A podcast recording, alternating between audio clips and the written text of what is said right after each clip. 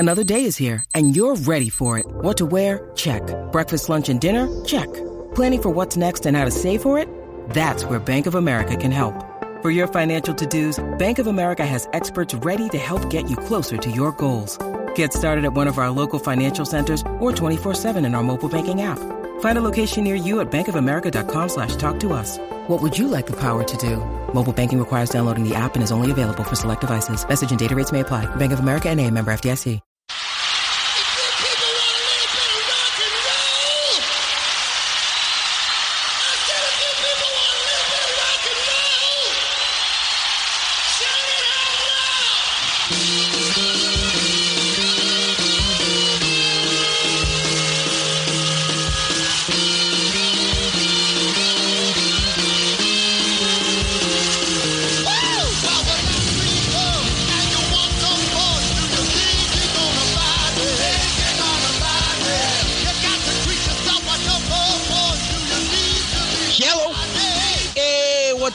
Kiss Army, Tom and Zeus with another episode of Shout It Out Loudcast, episode 18, aptly titled Backstage Pass.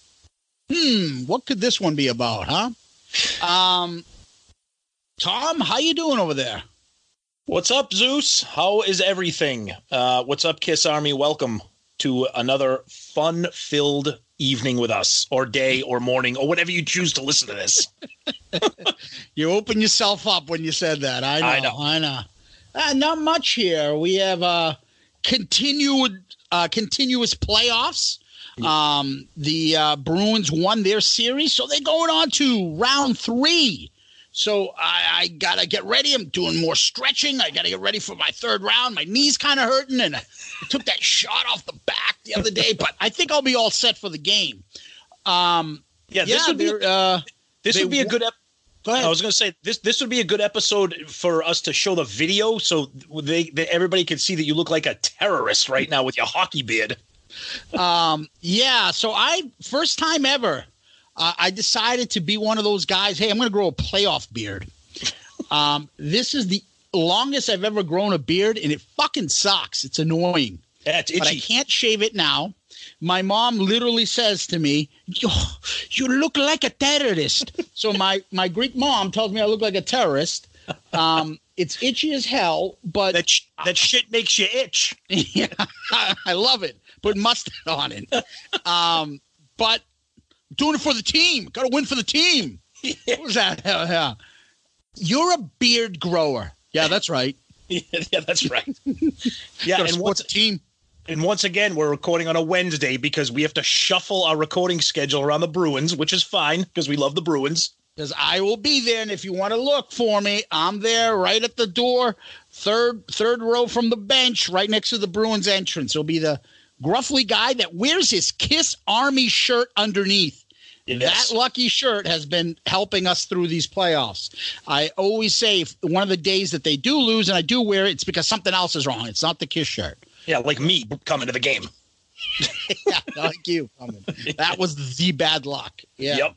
Other than that, we had my daughter. She fun fact. So my daughter, we had the national cheer. Remember I was telling you about? It's in glorious Providence, Rhode Island, down 45 minutes from me in Boston. Yep. And, they won. They won the national championship there for her age group. I saw she that. Super excited. And I was like Johnny Cheer Mom jumping up. Yeah! And super pumped for her. I'm happy. I never get to hear the end of it. No, that's great. And then all the other cheer parents were like, Natalia, who's the terrorist cheering for you with that beard over there? Who's that loser that while he was sitting there waiting was reading a Paul Stanley Kiss book, taking notes? That's the worst part. So I'm at the cheer thing. You know, my daughter's doing her thing with her friends. Her mom is there. She's doing her thing. I'm in the back while after they perform, you have to wait hours until everybody performs in that age group, and then they give out the awards. I'm in the back with my Kiss book, taking down notes and reading. The person next to me is like, it's probably bad enough that you're reading a Paul Stanley Kiss book, but this jackass is taking notes down as though his life depends on it. Notes on this book. Oh, we'll get into that. Guess what, folks? I've got 8 pages of notes on this. So yeah, that sound you heard is everybody being like, click. Yeah, I'm all set. Yeah. So that's what was going on with me. How about you? Everything good over there? Family life in New Hampshire? Well, just actually at the time of this recording, just came back from a glorious track meet up in southern New Hampshire. How was that? Good. Well, weather was perfect. It was finally nice to be outside for a while. Yeah. And now I'm just drinking some of my Woodstock Inn Brewery beer. What is that shit? Just drink a Bud Light, would you? I do have some. I do have that. I like to still like getting that light and shit like that. Now you're like, oh, I'll have a Harper's Ferry Summer Moon Ale. Well, because make sure it's a little pale and please with a slice of avocado on the side. Hey, I'm drinking my Woodstock Inn Brewery Pig's Ear Brown Ale. Oh God. Dude, where do I go? Where have I ordered any other beer other than I'll have a Bud Light, Coors Light, or a Miller Lite? You know why I'm drinking this? I need alcohol to get through this episode. New Hampshire. I need alcohol to get through this episode. So now if people didn't fucking delete this podcast, they're going to do it now. No. This is going to be awesome. Yeah, I'm sure it is. So what's going on in Kiss World? The only quote unquote, well, it's not major, but so Kiss is obviously on their break before their European tour starts at the end of this month, May.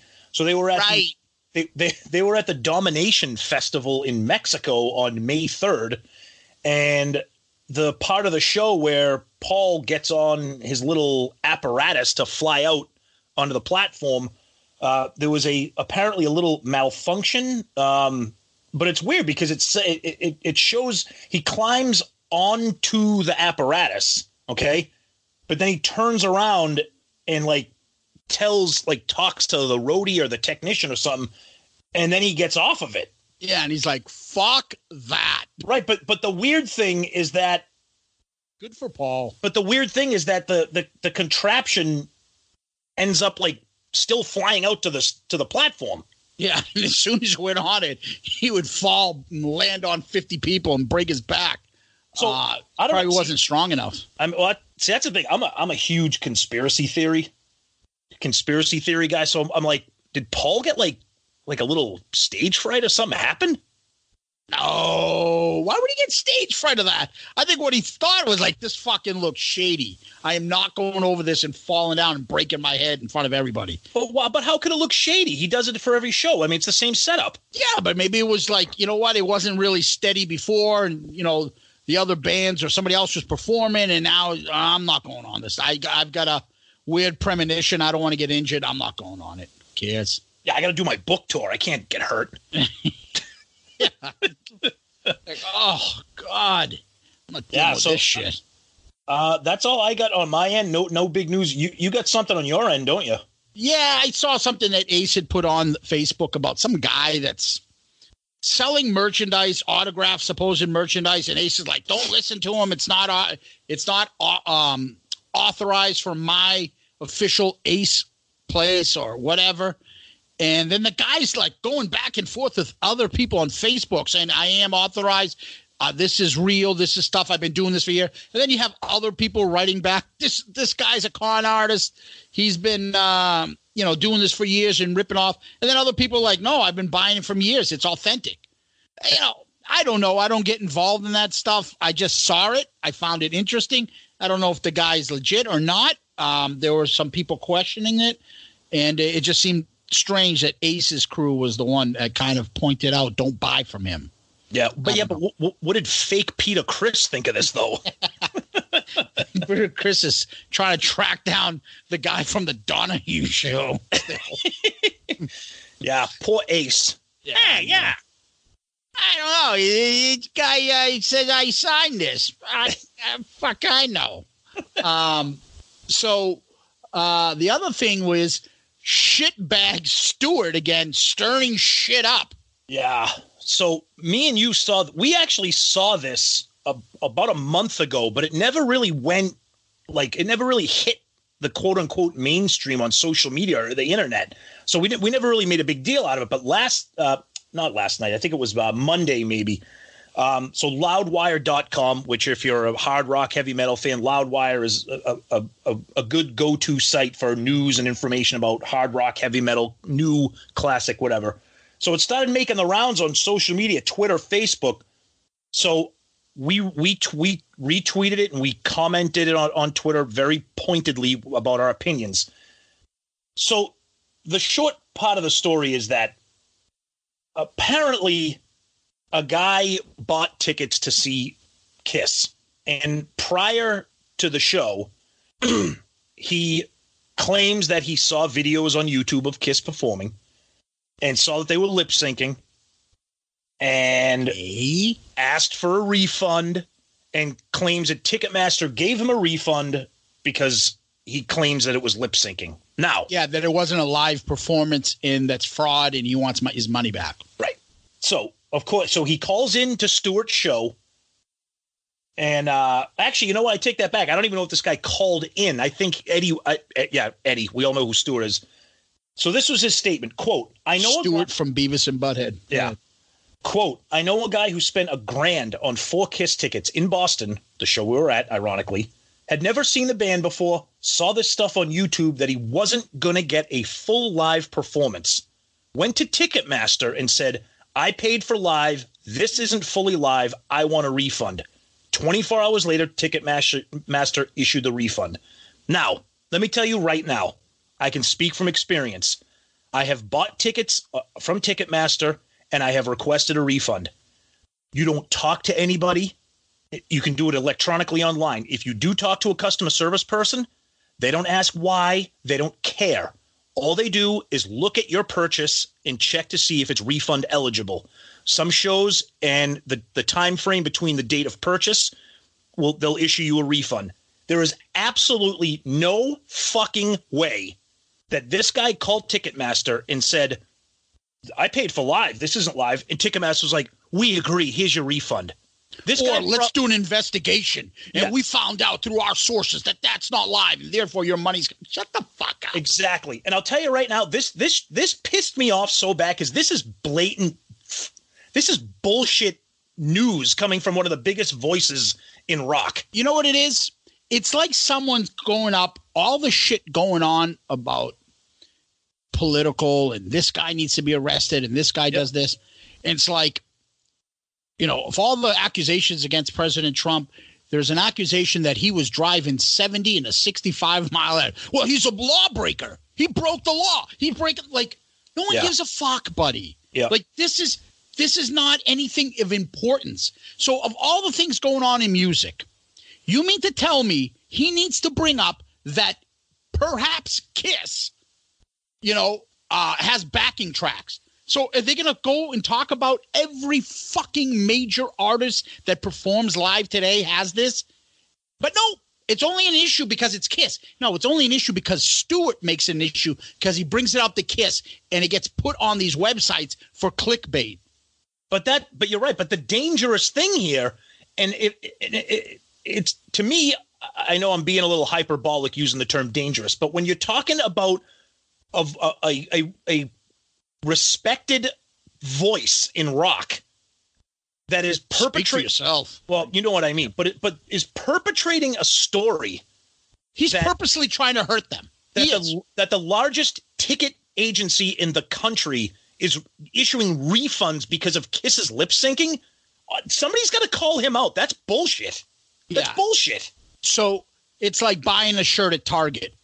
You can bring it back for no cause. You can bring it back saying, yeah, the color is not the same color I really want. You can bring it back and says someone put a booger on it.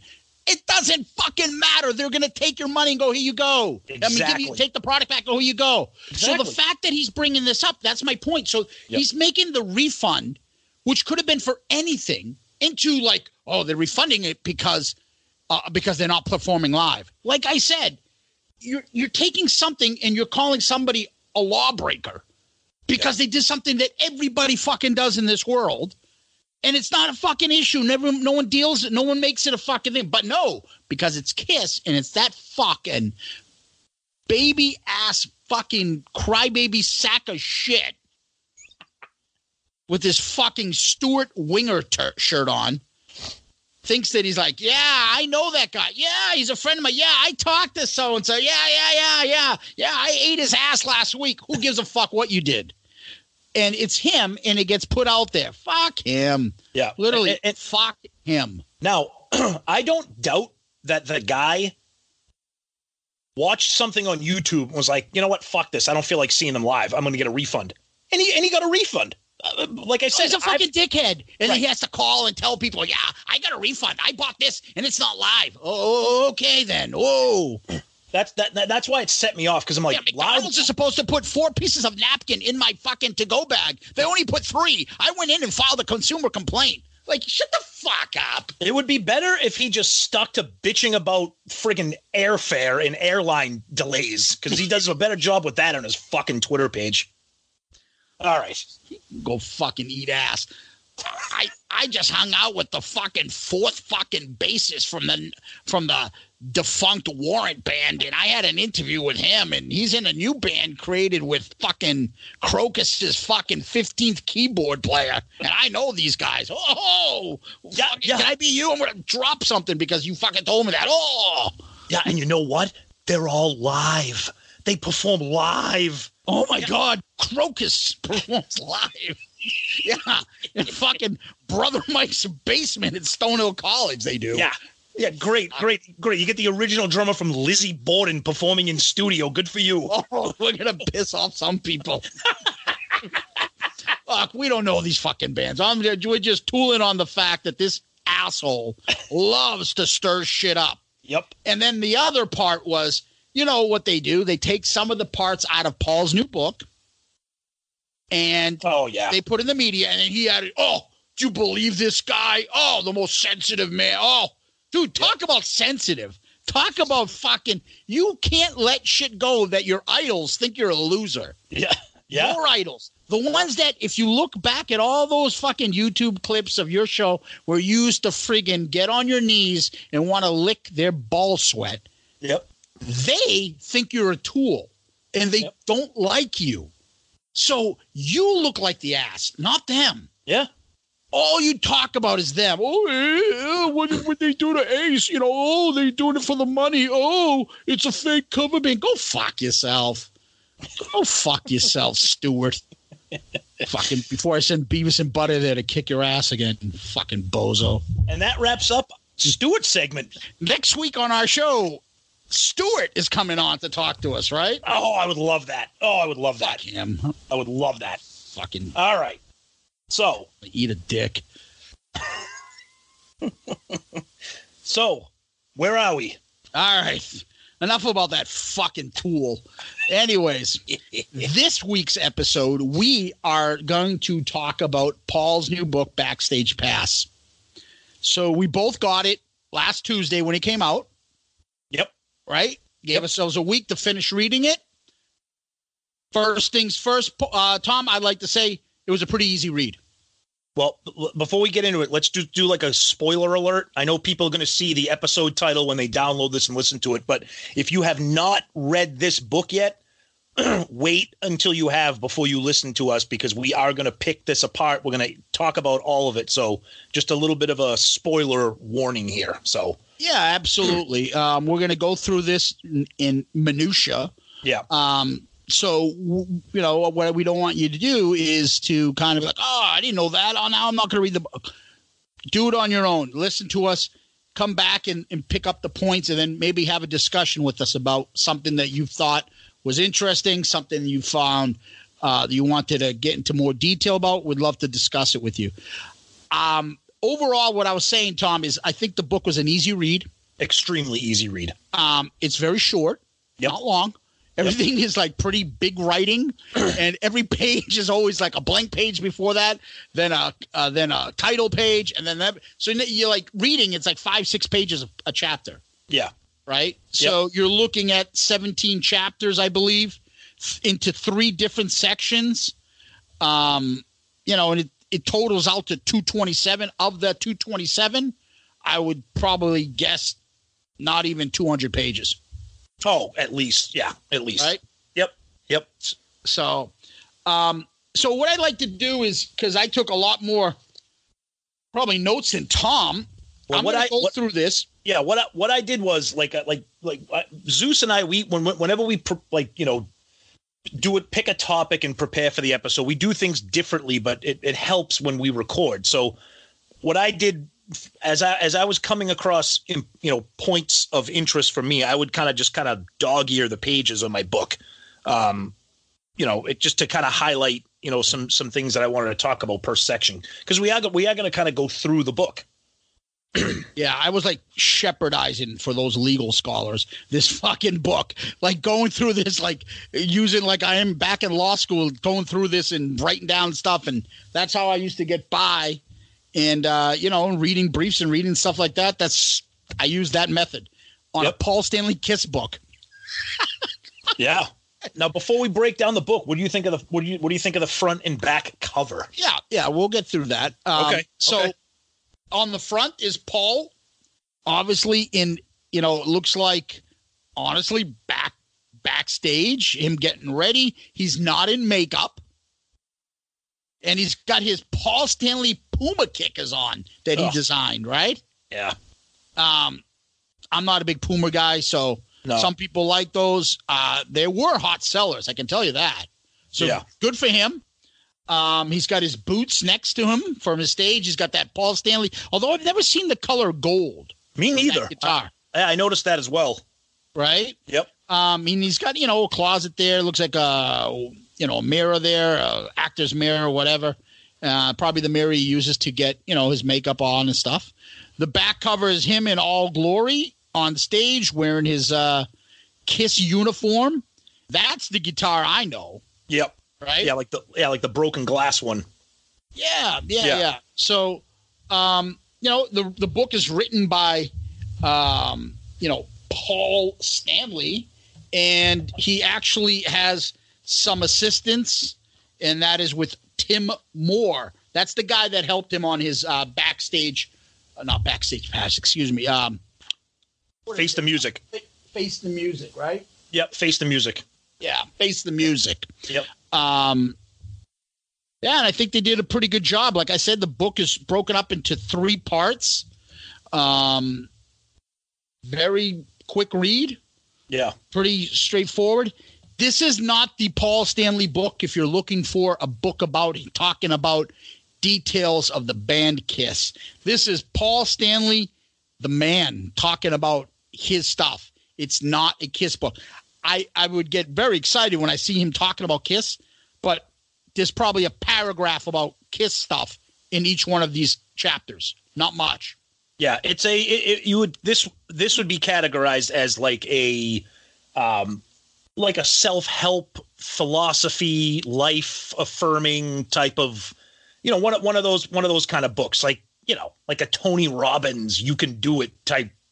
You can do it, water boy. Yeah, It's not a Kiss book. It is. I've read a Kiss book. Johnny Cash autobiographies. I've read Willie Nelson ones. They'll do ones after they've done their biography. Mm-hmm. It'll be like the wisdom of them, stuff that they didn't miss, or funny quips and stories and things they want to talk about. So it's not really an autobiography, but they might throw out some new facts or details of something else and elaborate more. Yeah. So this is what Paul is basically doing on this. Yeah, it is a book about, like he says, it's how to you to change, not for him to change you. You know what I mean? Yeah. This book is written by somebody who has spent the last few years in therapy, and I don't mean that, in a derogatory sense. I want to be clear. I do not. He has really come to terms with a lot of things. It's almost like his therapist told him to write this book, to get these thoughts and emotions and feelings out on paper. See, I take it the opposite. Okay. I don't think his therapist told him. I think he feels like he's been doing therapy, as he says in this book, for 40 years, guys. Yeah. 40 years. That's before he formed Kiss. He's been going to this. So No, actually, no, it's not before Kiss. What am I saying? But regardless, I think he's found success with therapy. But that's what I mean. Yeah, and I feel like he thinks like this has worked for me. I feel like people look up to me.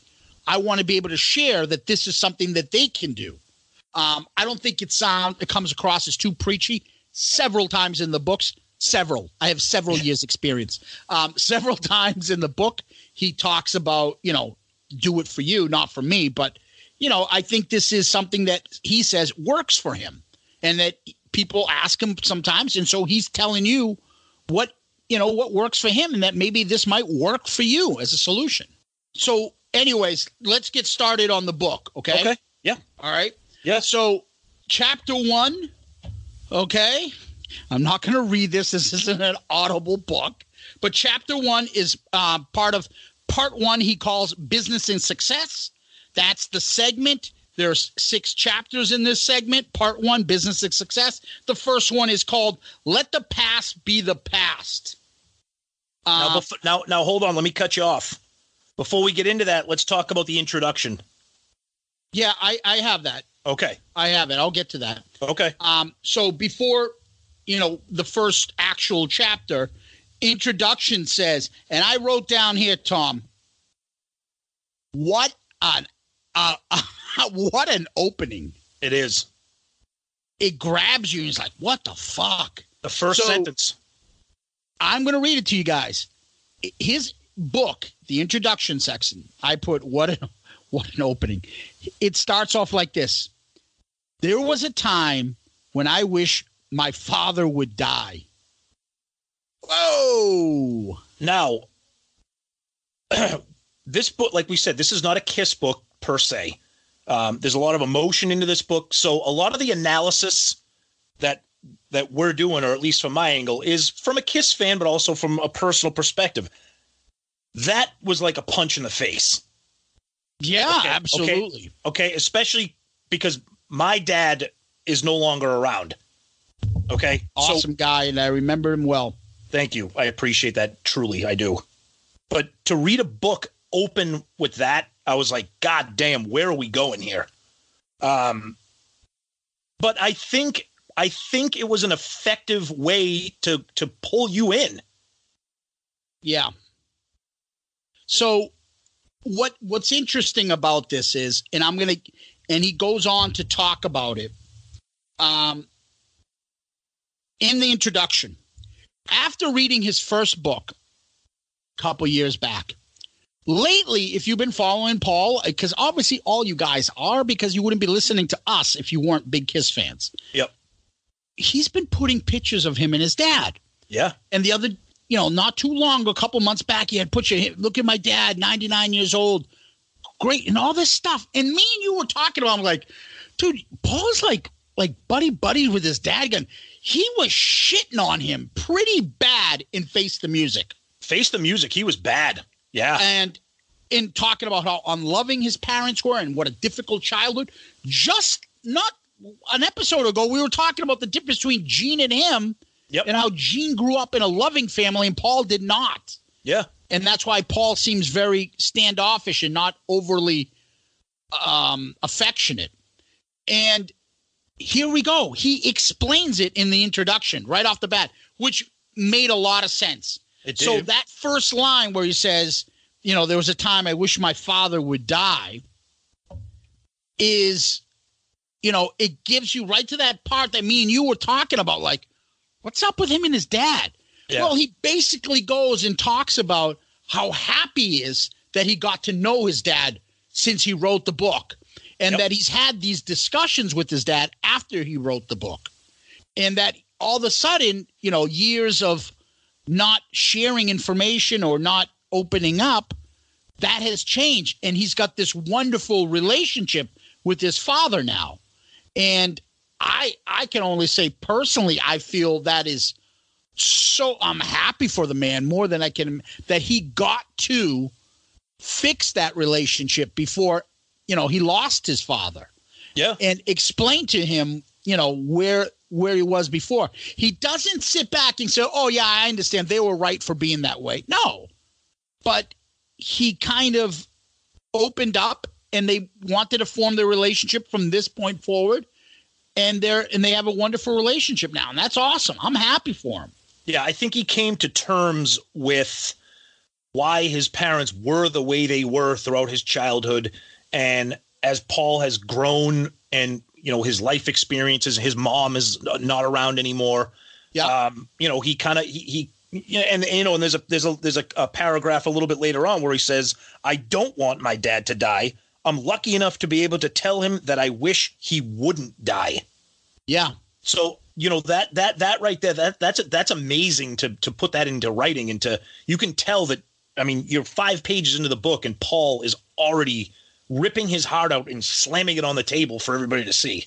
Yeah. And that's the stuff that I'm like, I found that fascinating. Yes. It's almost like at that point, I felt like what I was getting into in this book was going to be something like that, like Face the Music from here, the part going forward. Yeah. Unfortunately, it didn't end up being like that. But this was a pretty, you know, inside look into his family life. And, you know, I found it interesting. Oh, of course. Yeah. Let's go into part 1, chapter 1. Let the past be the past. Yep. Couple of the things I point out. So he goes back to his old apartment where he was raised and he had that difficult childhood. He said he used to go back there all the time and he'd be depressed and he would reminisce about, you know, the teasing that he got because he had the issue with the ear, and his ear was, deformed, and, you know, being teased, and Stanley, the one-eared monster. And he's like, every time he'd go back, that's all his feelings. He didn't want to go back there because he remembered getting a difficult life and, you know, a difficult childhood. But he said now, probably due to therapy, you know, instead of like in the past where he'd go back and be depressed going back there to see that place, he felt different going back, and he brought his kids there and his family there so they would understand, you know, and talked about, you know, how everybody sees their first home is a lot smaller than they imagined it was back then. And I thought it was, you know, a nice little story that he got to go back now when he sees his childhood home. He doesn't have those, like, I'm going to be depressed for a couple of days now after seeing it because all those awful memories come back. Yeah. And this is where, or I thought he was continuing with some really, powerful and emotive, you know, experience. I think going back to your childhood home where you had such bad memories, not just going back, but bringing your family with you. Mm-hmm. That's an exercise that a lot of people would not be able to do. And I, you know, and again, you know, we're only 15, 20 pages into the book and I'm like, okay, this is powerful stuff. You know, like you said, unfortunately it kind of detoured, but you know, I thought that was an interesting exercise for him to go back and kind of exercise those demons, not just personally, but have his kids come, you know, so that he can kind of purge those feelings with the help of his family next to him. Yeah. You know, I mean, we've said this many times before. We said it when we were talking about the Dan Rather interview. Paul is an extremely emotional and passionate, feeling type of individual. You know, I think anybody that follows very articulate. Yeah, very articulate with his feelings and where he stands emotionally. You know, and early on in this book, he makes that clear. I thought, you know, again, a good way to start it going. Yeah, and I'll have these Paul Stanley sayings throughout this episode. So one of his sayings I read was, living well, people say, you know, is the best revenge. But he writes, but it's better not needing revenge. But, you know, not needing revenge, but it's even better to not want revenge. Yeah. So not to go back and feel like, oh, now I'm going to get back at all my old classmates that made fun of me. It's like, it's better not needing to give that revenge on them. It's better not even wanting it. I don't care. Yeah, I actually had that highlighted as well because I like that turn of a phrase where, you know, living well, you know, is the best revenge. But he said, not like you said, not only does he, it means not needing it, it means not even wanting it. Like yep. I don't even want that. Now, the flip side of that argument could be some people could be thinking, well, okay, you don't want it, you don't need it, but there's still And I'm going to get to this a little bit later on as we keep talking about the book. There's still that human element inside of people that you can't continually push that away. I mean, you know, revenge is an ugly, ugly thing to have. Nobody wants that in their life. Except the album. Except the album, of course. But nobody wants to live with that feeling in them, you know. So I can see where he's going with that. You know, he's friggin' Paul Stanley. Fuck those kids that were making fun of him when he was a kid. The only one who needs it is Inigo Montoya.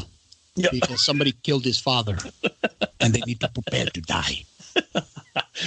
Yeah, good one. When I first saw that movie and then he got stabbed, they're like, all that. And he gives that nice, Christopher Guest gives that awesome speech. It's like, you've been chasing me all this time. I was like, this movie has got the dialogue. It's just so awesome.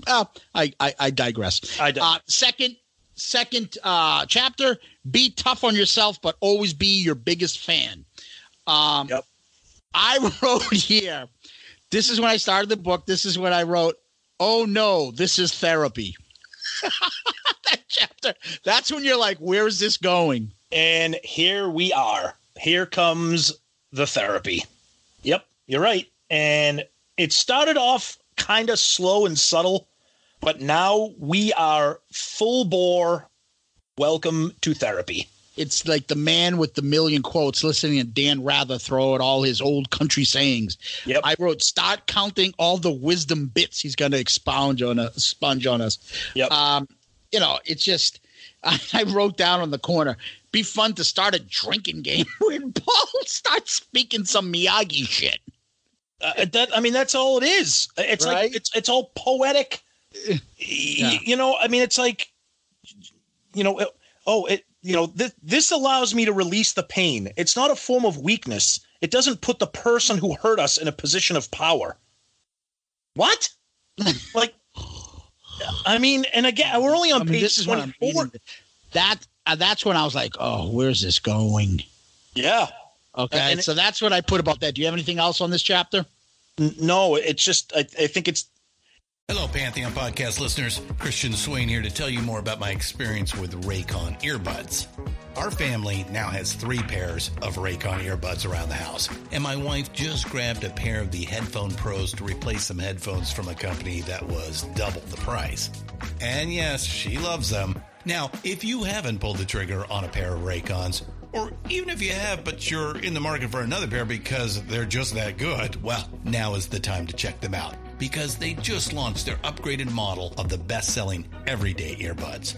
With Raycon's upgraded everyday earbuds, now you also get active noise cancellation, ergonomic design, and multi-point connectivity that lets you pair with 2 devices at once. New quick charge function, 3 customizable sound styles plus awareness mode. Available in a variety of vibrant new colors to complement any and all skin tones. I even have a pair of earbuds in a cool green color. I have tried just about every earbud known to humankind, and these Raycons are fantastic. Seriously, if you've been wanting to check out Raycons, there truly is no better time. You're going to ask yourself why you didn't check them out sooner, and Raycon offers a 30-day happiness guarantee. So what are you waiting for? Go to buyraycon.com/Pantheon today to get 20% off your Raycon order, plus free shipping. That's right, you'll get 20% off and free shipping at buyraycon.com/Pantheon. buyraycon.com/Pantheon. Hey folks, Stefan Shirazi and Renee Richardson here from the Metallica Report. And we are proud members of the Pantheon podcast family, where the best of music and podcasts unite. We've got something pretty cool for you.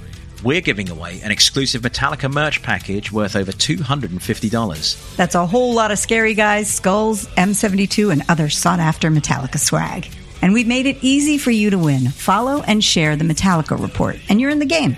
Go to pantheonpodcast.com/Metallica, enter your email, and hit that button to be entered to win. And just like that, you're eligible for our monthly exclusive Metallica merch package. And guess what, rockers? You can enter every month, so just do it. And while we love our global brothers and sisters, the lawyers won't let us ship outside the U.S. Look, I feel this is ridiculous. Pretty much. I mean, Paul is pouring out his soul, and this is how he feels. But we've said this before. He's talking as if the people that are listening have never heard anybody speak before about anything. Yeah. Like, you know what it almost sounds like? I hate to say this. It sounds like, do you remember the Brady Bunch movie? Yeah, it's Mike Brady. I have that written down. Where it's like mocking him, but it's just satire that all the Zeus? Mike Brady saints, wherever you go. Zeus, you I am not joking. If I could show you right now on my notes, I have in capital letters, Mike Brady. Remember the part when the guy comes back, Mister, you've kidnapped my wife, impersonated her ex-husband, did that. And he's giving all these things the guy's done. But when you swear in front of my kids. Yeah. No, you know what I thought of too. Well, I don't know if I want to start throwing stuff in now or at the end of the book, but I mean, if it's general, hold off if it's on the typical of the book, but if it's specific to the chapter, go on. No.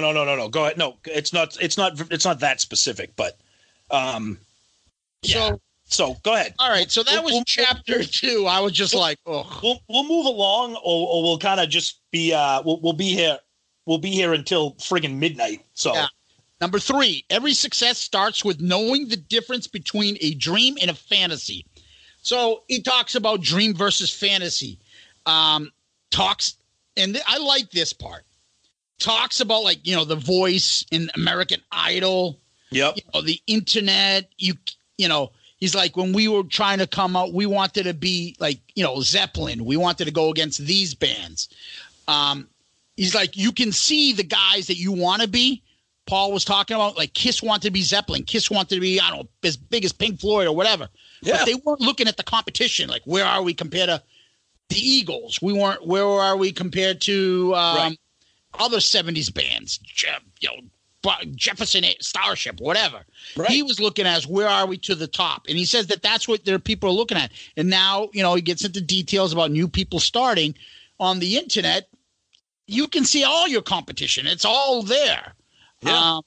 You know, and it's obviously difficult, but, you know, it's fascinating stuff. Yeah. And then in this chapter, he drops in his first of many food references. Go ahead. In food circles, people talk about layers of flavors and a flavor profile. Well, you don't get that from one ingredient. You get that from a balance of many. What? Beautiful.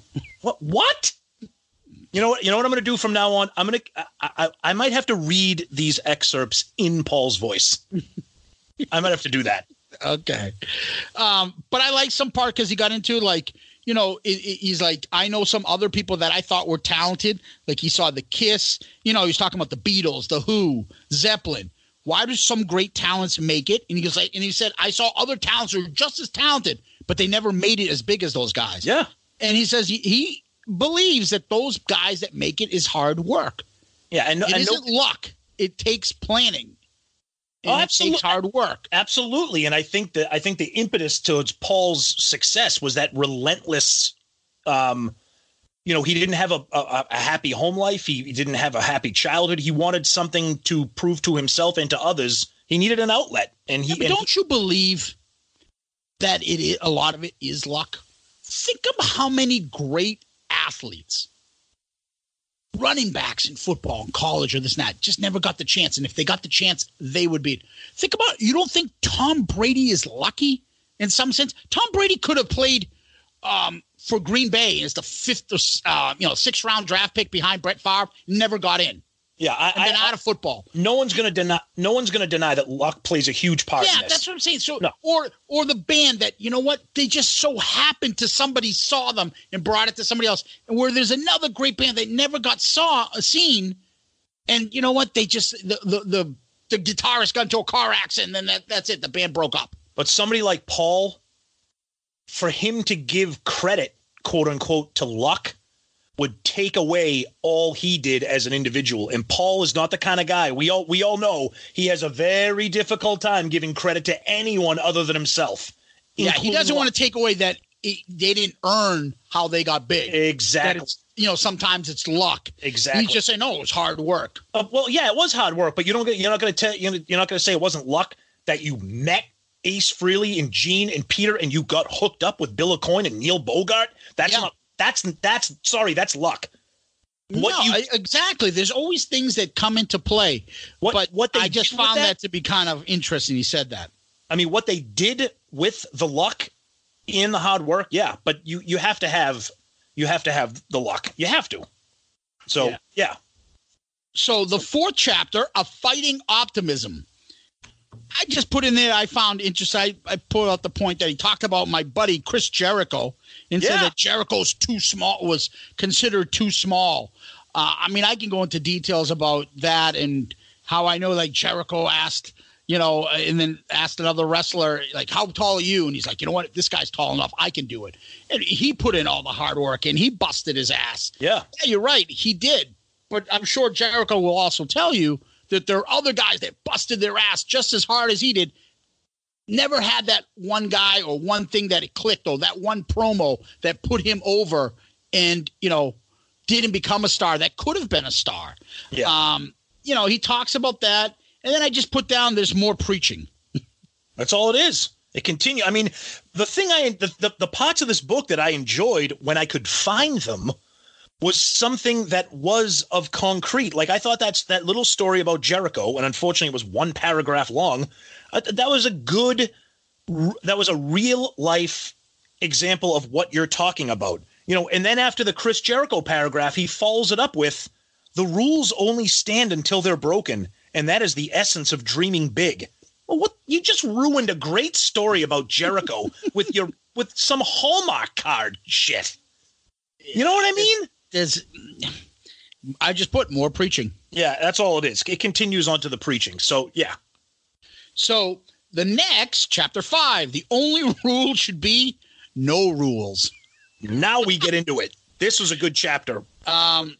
Because I put, we're at chapter 5, and now we're getting into some Kiss stuff. This is when all of a sudden, this is Kissel. This is when all of a sudden my notes get a lot deeper. Okay. In this, he talks about Bill Aucoin and members in Kiss, how it felt right. Yep. You know, always did things their way. Then, you know, did things for the fans. You know, and then he goes into detail, Ace, you know, doing booze, Peter's playing, Gene was in Hollywood, and it's mostly talking about like that era in the 80s, early 80s. And Paul was a spending his time serial dating. Yep. You know, and he talks about the Elder, Bob Ezrin, you know, and one of the other parts, and I've heard Paul say this before, is, you know, people ask, hey, is this good? And, you know, not does somebody else think this is good. If he thinks it's good, that's all that matters to him. And he's always said that. Yeah. And he never really cared what other people thought, because they may tell him, yeah, it's good. But if he doesn't feel it himself, it's not real. Yeah. I enjoyed this chapter because, you know, in the past when people talk about the Elder, you know, whether it's at a Kiss convention or something, and people bring up the Elder, and Paul always has like a snide remark about the Elder, you know, discounting it and kind of trying to erase it from the history of the band. I liked how he kind of owned it and didn't try to blame anybody for the Elder. You know, he says, you know, I wasn't manipulated. I wasn't coerced. I wasn't strong-armed during the period we made Dynasty, Unmasked, or the Elder. I made those decisions based on my life at that point. I don't think they were the wrong decisions. They were the decisions necessary at the time. I you know, and then he keeps going. Kiss was lost. We had forgotten who we were and why we were. We tried the best we could. We were sincere, but we were deluded and tainted by our success. I think that's an honest observation of where you were at the time. You're not trying to blame Bob Ezrin. You're not trying to blame Gene or anybody. You did it because you thought it was right at the time. In retrospect, it was maybe not a good call. Yeah. And you know, he also said at that time, Kiss had kind of accomplished everything they wanted to accomplish. They were already headlining Madison Square Garden. Yep. They were selling out. They were the biggest band in the world. Yep. The one thing they really didn't have, he said, was kind of validation. Right. So they switched from continuing doing what they normally do and said, like, let's go try to get some validation, some critic stuff. And, you know, and he said Bob Ezrin basically couldn't guide the Elder like Destroyer. And, you know, he said, he felt their success, he called it their achievement, gave them license to do less. Yeah. Since we're already big and we've already succeeded, we don't need to work as hard because just being Kiss is enough to keep this going. Absolutely. And so after they've already accomplished, he said they didn't know what really to do next. And then he gets into the details about the albums. He's like, no one really wanted to do a hard rock album. Ace can say he wanted to make a hard rock album, but he couldn't. Meaning, like, Ace is a drunk at that point, and he couldn't do a hard rock album, even if he wanted to. I don't know. So he can say now, looking back, that he wanted to do it, but it wasn't. Yeah, I don't know how much I believe that. That's Ace playing on parts of the Elder. I mean, okay, so Ace couldn't rock out, according to you, so you had to make fucking Just a Boy? No, I think he's saying they all came up with it, and that Ace is using revision to basically look back and said, oh, I want to do a hard rock album at the time. That is where I'm calling out Paul. I don't agree with him on that. There is absolutely no way. Maybe Ace wasn't as vehement and vocal as he claims he was about his anti-Elder emotions, but I don't think. I think Ace was a passenger probably at that point. Probably. All right, what are we doing? Where are we going? Yeah, but I'm sure he wasn't on board with it, and he probably was like, what the fuck are we doing here, dude? Yeah, but I'm sure he wasn't like, this is wrong. We need a hard rock album. Let's do it. I'm sure he wasn't saying shit either. Maybe. He did say that Odyssey had a false, bogus Broadway voice. Glad he realized it. Yeah, he owns up to it. He owns up to it for sure. And he talks about Creatures basically was the pendulum swinging all the way in the other direction. And who's going to disagree with that? He's right. I mean, sometimes you have to sink before you can friggin' get your way back. So here's what he's basically saying. Those early 80 albums when they were failing, 79, Unmasked, Dynasty, Elder, whatever. Ace is drinking. Peter's playing had gotten terrible. Yep. Gene's in Hollywood trying to be a star, and Paul was trying to be a woman that was womanizing, trying to date all these famous women. Yeah, but I mean, it's so like there was no focus. I mean, it's like if this was a behind the music episode, this would be the part of the episode where the band like almost breaks up, and then they find their footing and they get their shit back together like they did with Creatures of the Night, or like an extreme close up when all of a sudden you hear that. Oh yeah. You know, with the Black Diamond ending comes up and yeah. But they play that in extreme close up when they're referring to this era. Yep. You know? So yeah, I mean they were fat and happy and rich at that time. So you know, fat, drunk, and stupid is no way to go through life, Gene. Exactly. All right, so we're going to chapter 6, and this is the last part of Business Success, part 1. Okay. So on this, he talked about that, you know, Paul was always sensitive about how he was treated. And you think? Yeah.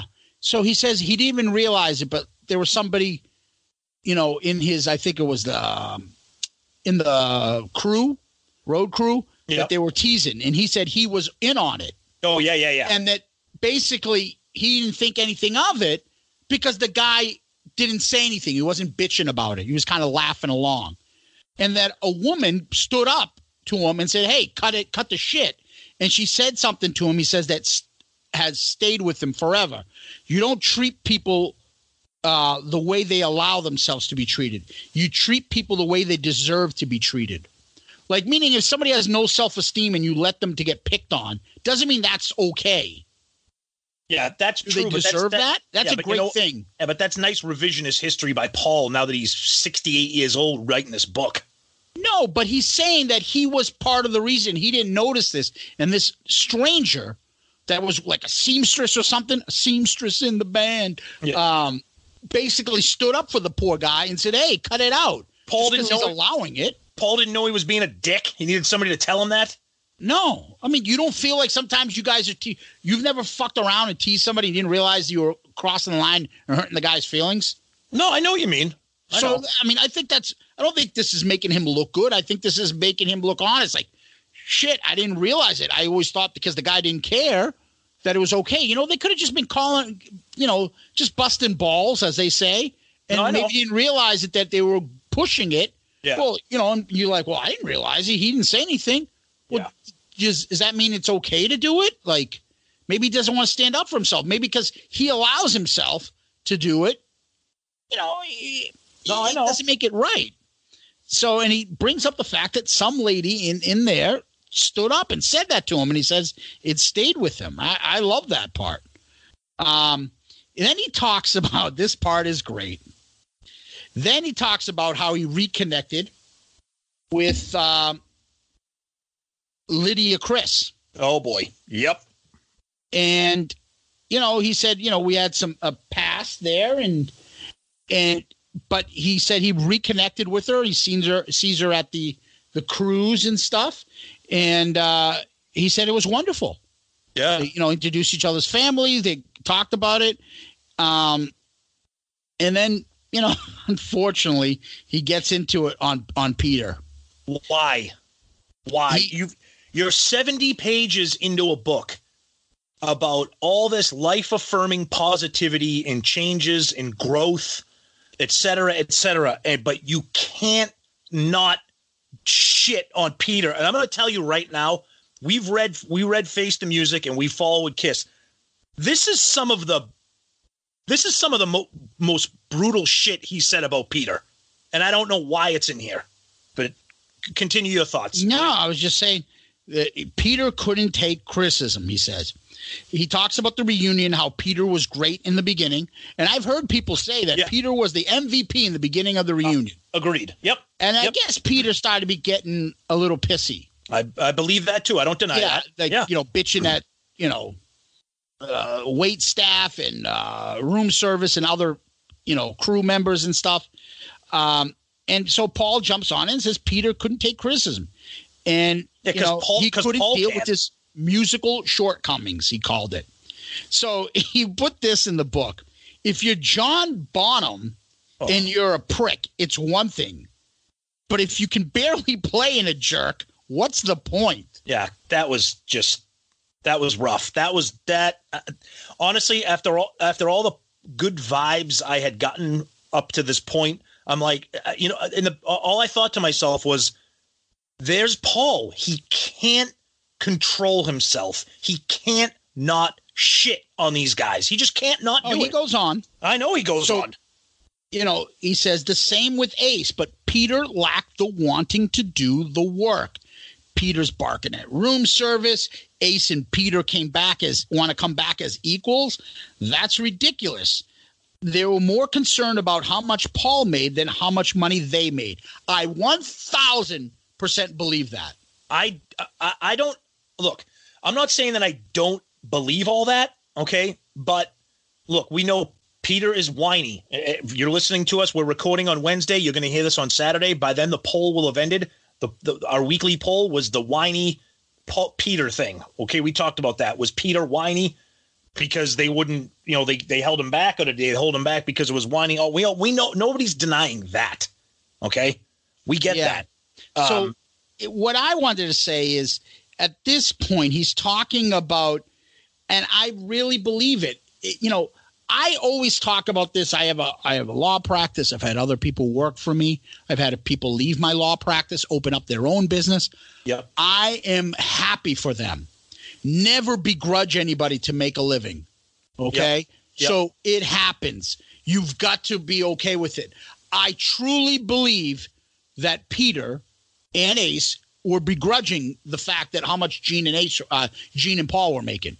You were making like $50 on royalties from your solo albums before this happened. Now you're making millions of dollars, but you're bullshit because Ace and Paul and Gene are making tens of millions of dollars. Who cares? They kept the band going for years. They were the biggest musical contributors to the band. They deserve it. They didn't give up their rights to the band. They didn't sell their makeup. But we're talking about the money during the reunion, correct? Who was being paid what during the reunion in 96? At this point, there were more bitching like, well, you guys are making millions of dollars. We want more money. Okay, this is bullshit. Okay, now wait. Now, for the first time in my life, okay, that reunion was a thing only because the four original band members came together. People wanted to see the original four members. So I'm going to play devil's advocate here for a minute. I think Peter and Ace may have a little bit of a point in saying, well, what the fuck, dude? This reunion is only happening because all four of us are here. You're going to do, what are you going to do, reunion and have, not Ace and Peter? So no, we're not going to do reunion. We're going to be Kiss and make a decent living and be a great band. No. But I'm saying in 96, when the reunion was announced and it was the original four, I'm saying Peter may have had a little bit of a bitch being like, what the fuck is this? You're going to cut me a check for whatever? Well, you guys are just freaking. Yeah. You're not in the band. Those guys are in the band. You haven't been in the band in 10 years? Right. Oh, 16 years? Right. But the Kiss reunion tour was the highest grossing tour of 96 because it was the original four members, not just because of Paul and Gene. No, it's because the original four members, but the fact that they put on the makeup and the uniforms and everything. And we're back to the old school stuff. Right. Okay. So it doesn't mean that was going to happen without Ace. The band would have been out of fucking sync for the last 15 years. Who the hell kept the friggin' fans going all that time? No. You're conventions and all stuff. So first of all, you're not in the band. No. You're misunderstanding me. I'm talking about how the pay was set up during the reunion. Okay, I'm not talking about the 15 years before that. This as a corporation. Yeah, they're not a corporation. Peter was making money, I think, up until Asylum or I forget when. He was making money because he was still in the band, getting a portion of the money. Right. He sold that off. They bought him out. Fuck off. So as the corporation, if you're not an owner in that corporation, you're a hired hand. I get that. Salary. I get that. They agreed to pay it. And what happened if the tour flopped? And what if the tour sucked? And they flopped. They had to pay Peter his money. Right. You signed the deal. Fuck off. I don't know. I just, look, it's hard because you're dealing with personalities like Paul and Gene against personalities like Ace and Peter. And the line of demarcation is very clear for a lot of fans. All right, so here's the other part I want to get into. Okay. So he makes a point, and I like this. He says, Kiss didn't need to have equal amount of work. It was never about that. Just that everybody had to give 100% of what they were capable of. I want to show them what I'm capable of. No, nobody's going to – that. Right. Doesn't that make sense? Then Paul has the right to say that? I don't give a fuck, Ace. You weren't writing all our songs. You weren't doing that. Peter, you weren't Rosa. But you came in. You were able to play our songs, and you could contribute a song to an album. Now you're out. Your drum playing sucks, and you're not bringing anything. Ace, you're not getting creative. You haven't brought in fucking shit. You're half the time you're in the bag during the fucking concerts. No, that I agree. Why should they have to that? He's saying. But if you could contribute 2-3 songs, come up with a couple great solos and add a couple good riffs and a couple songs, Ace, he didn't care that Gene and Paul did, 80 to 75% of the work or wrote 85 or 75% of the music. No, they didn't mind that. I don't deny that. After the bloom was off the rose of the reunion and everybody was all hunky-dory and lovey, Ace and Peter turned into a couple shitbags. Nobody's going to deny that. But he's also not applying that to just them two. He's also applying that to Gene. Yeah, absolutely. So he's saying, well, fuck you, Gene. I know you can write some great songs and material and stuff that. Why the fuck am I doing all this work and I'm splitting this with you? Right. No, fuck off. You're right. You're right. So, and then he gets into the typical Paul stuff. I'm refusing to let a bad marriage become cynical about the ideals of a good marriage. If you have to work hard in a relationship, then you're in the wrong relationship. So that's how I ended that chapter in that section. Yeah. So those last two chapters were the best ones I feel. Well, yeah, and I was hoping that the book would have been a little bit more of that, because I thought that was I thought that was powerful, honest stuff that, you know, kind of piggybacked on what we got from Face the Music. You know what I mean? So let's go to part two, relationships and family. It's number 7. Hold on, let me grab my pillow. Live for others and live forever. These are some of my notes. Paul talks about death and death of parents. You know, when we die, we become adult orphans. I mean, when our parents die, we become adult orphans. He doesn't miss his mom because she lives on in her meatloaf, and he just can't see her. What's the point of life? The point is life that we do in our lives, what we do in our lives and what we leave behind. Dude, I got to tell you right now, this chapter made me want to kill myself.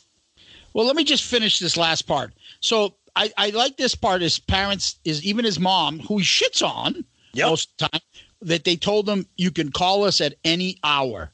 And Paul says that he would call his mom. Okay. And she would come visit him, that he cried to his mom when he got divorced and she came over. Doesn't sound like that bad of a mom. No, but I mean, I don't know. This is when we get back to real therapy talk stuff. And, you know, but I mean, the funny thing here is, after what we just talked about on the previous chapter, I have here in quotes, the greatest thing I did in life was to stop being judgmental. Yep. What the fuck was the previous chapters about? See, now, and those are some of the notes that I had.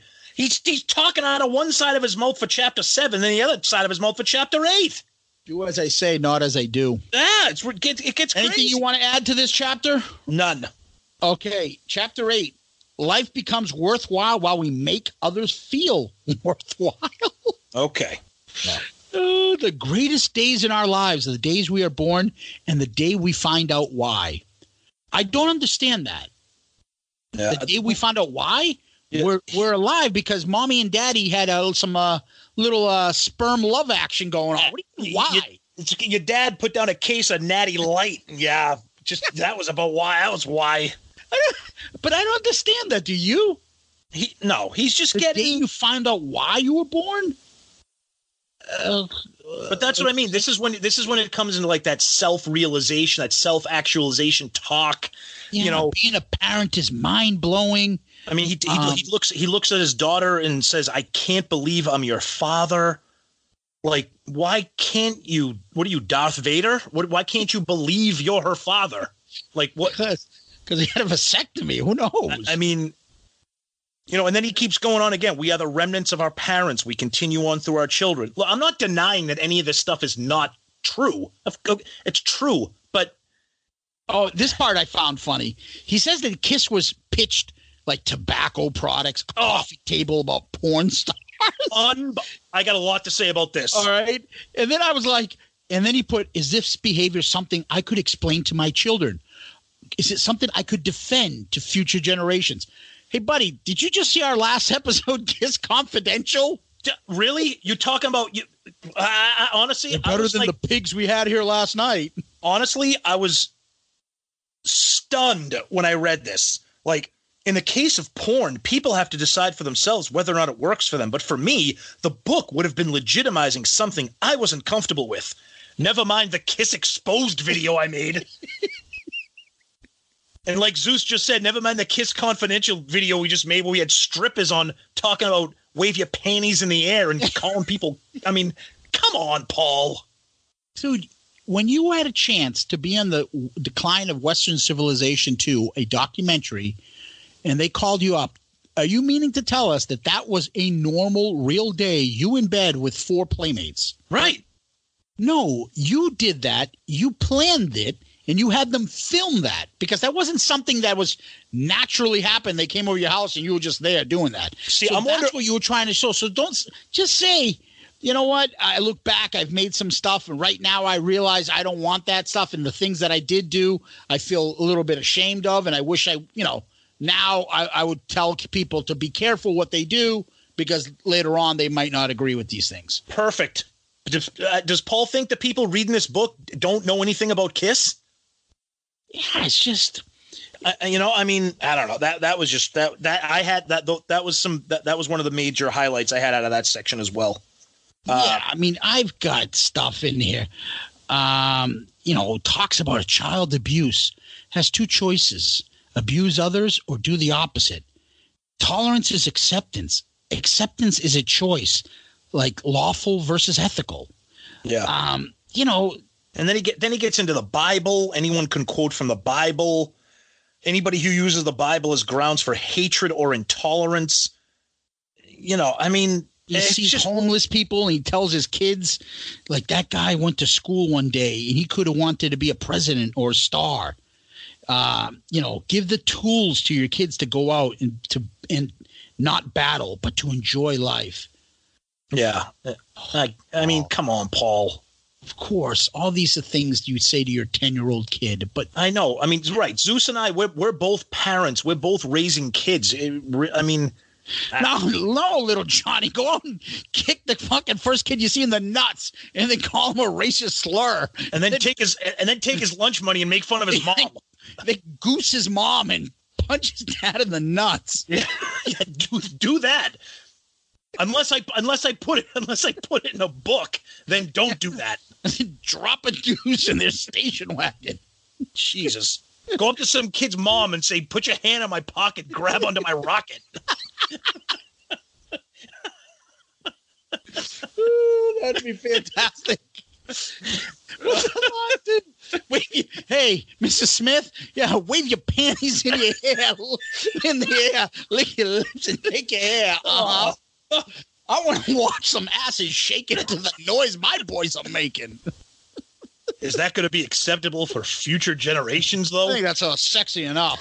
All right, let's move along. Chapter 8. Chapter 9. Oh, if you're not asleep yet, buddy, the boundaries we inherit limit the distance we can travel. And you know what this chapter is going to be like if you're in something preachy like that. Brutal. Go ahead. You have anything? It's just more brutality, and then he talks about. I found it interesting too, because we both come from religious families. He talks about how he's Jewish, his wife is Catholic. They raise the kids as both, and you do this and that, and it goes on and on and on. And I'm like, dude, you understand? You're not the first friggin' person with a mixed religion marriage. We get it. Yeah, we just keep going on. That just needed to. And then again, I'm going to follow this up near the end. He starts talking about revenge again, not the album.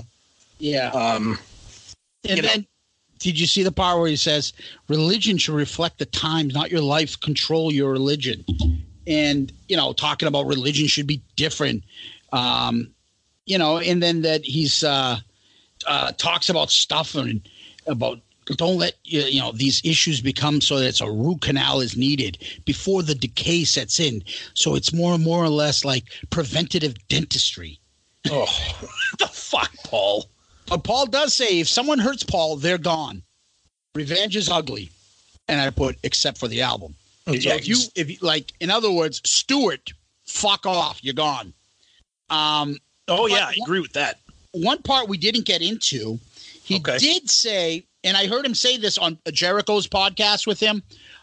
He was talking about relationships, and you find out you're fighting about the color of the paint of the wall. Oh, yeah. But it's really more or less about control. That's not the reason you fight. I heard him say the exact same story. I forget what episode on Jericho's podcast it was, but anybody, it was there. But anybody who's ever been in a relationship, from your high school girlfriend to your wife, everybody.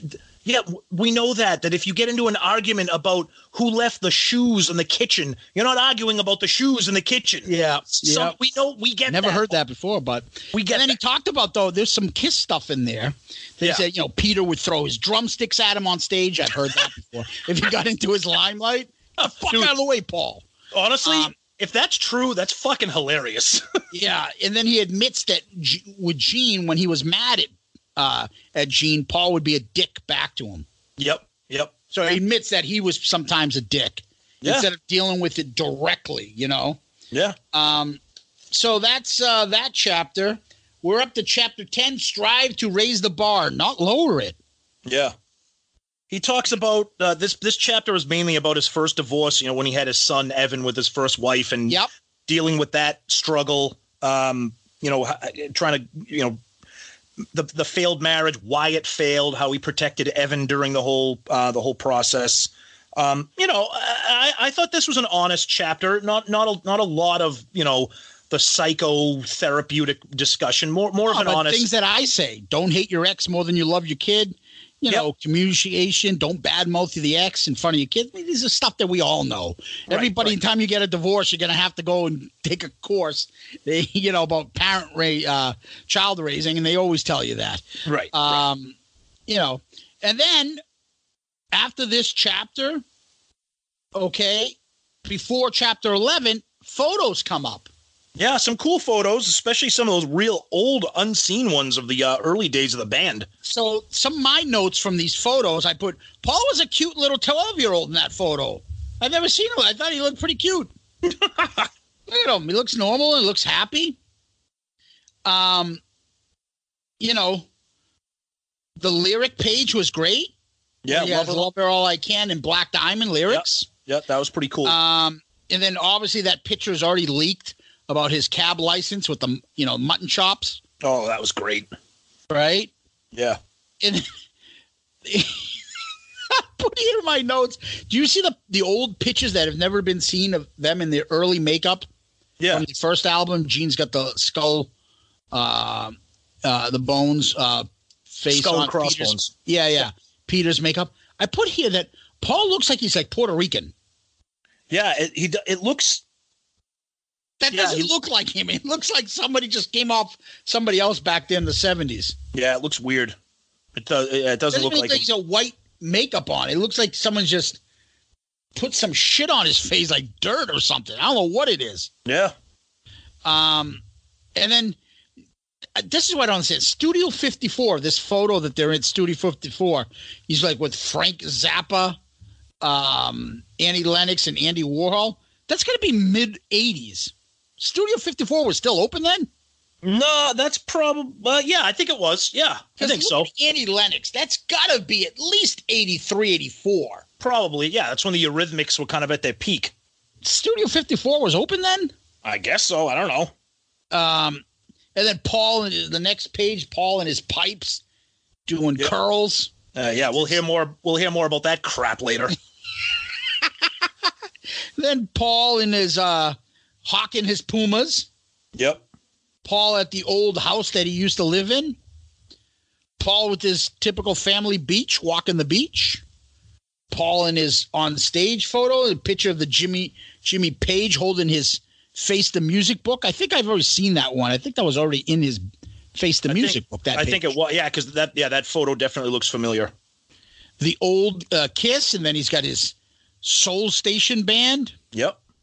Photos. And then I put the last page is Paul and his family. That's a good looking family there. I honestly, all jokes aside, when I saw this picture, I'm like that's a pretty kick-ass family photo. It really is. I mean, his good looking family. His son, his oldest son, Evan, looked a little awkward when he was younger. Had the huge fro going. Yeah, not anymore. No, he looks like the guy from what's that show? He looks like the guy from Can't Buy Me Love. What's his name? Oh, Patrick Dempsey? Yeah, he looks like him there. Yeah, and his wife is smoking. Oh. Yeah, she's a good-looking woman. Yeah. Patrick Dempsey. What was the character's name in the movie? Who, Ronnie? the guy who cut lawns there, Ronnie whatever. Ronnie Miller? Or was Ronald Miller, I think. Yeah, I think that was it, yeah. Yeah, but it's a good-looking photo, good-looking family. Yeah. And I did notice that one of the photos was by Keith LaRue, and the other one's by famous photographer Ross Halfin took that photo of Jimmy Page. Yep. So finally, the last chapter in part 2, 11, understand the why and the struggle less with the why not. Yeah. Just more you know, this is, I'll say right now, moving forward here, this whole second half of the book, it's just gets ridiculous, in my opinion. It just becomes, I mean, he's kind of let out a lot of his major topics, his marriages, his children, his life with Kiss. And so now we just start getting into how wonderful life is and all the experiences and things I've done. And yeah, no, but he's still on that last chapter yet. So on this one, he does say, you know, he talks about being faithful to his wife, and he turns women away, and they think, and here's they think he's either stupid or he's gay. And he says, I'm neither. And we all know the rumors out there and the jokes and, oh, he's definitely gay and this and this and that. I think that's funny that he actually even said that at all. You know? Yeah, I don't think they think he's gay because he's faithful. I think they thought he was gay because he was by his, like, I wouldn't say his clothes, but by his effeminate stuff that he would do. Yeah, and I like this quote, too. He goes, somebody once said to me, quote, I'm married, I'm not dead. Who the fuck said that? I mean, you know, to make things work, we have to make conscious decisions. And no, I mean, enough. I get it, Paul. Purpose to marriage is to combine. A relationship should bring out the best in people, not the worst. Yeah, I get that. Thank you, Paul. Yeah. And then he talks about relationships. If someone's ruthless or unethical to other people, and then you get into business with them, why wouldn't they be that way to you? Oh yeah, he talks like cheat on people. Why would they cheat? Yeah, he talks about like the accountant or if he's screwed somebody before, he's going to do it again. Yeah, but he did admit, and he usually doesn't kick himself, but he does say like, yeah, he was with women that cheated on others, and he's with them, and guess what? They did it to him. Yeah, and he's like, I should have known better. Yeah, so I have a feeling he didn't care back then. Yeah. No, I think he did care. I think it does bother him. So let's go to part 3, self, health, and happiness. And part 3. And that's the end of the episode. Kick the bucket list, number 12. This is when the cliches. This is when the cliches come on fast and furious. Let me tell you right now, prepare yourself. Life is a conveyor belt. I mean, achieving something on your bucket list should open our eyes to something else we need to do. I don't think we should ever end up with everything checked off our list. Keep adding to your bucket list. All right, that's number 12. 13, choose your battles means you win more often. I don't know about that. Now, I like this because there's some Kiss stuff in here. Yes. Go ahead. You stop. Right? So you said the lowest moments of Creature Night Tour, they were basically playing in a lot of empty arenas. Yeah.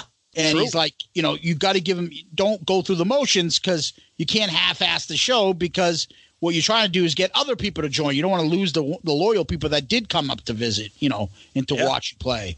And he talks about taking off the makeup for Lick It Up. Yeah. And calls Lick It Up a good album. Calls Creatures a great album. Yeah. And I thought one of the most interesting things in this chapter right here, when he talks about the cover of Smashes, Thrashes, and Hits.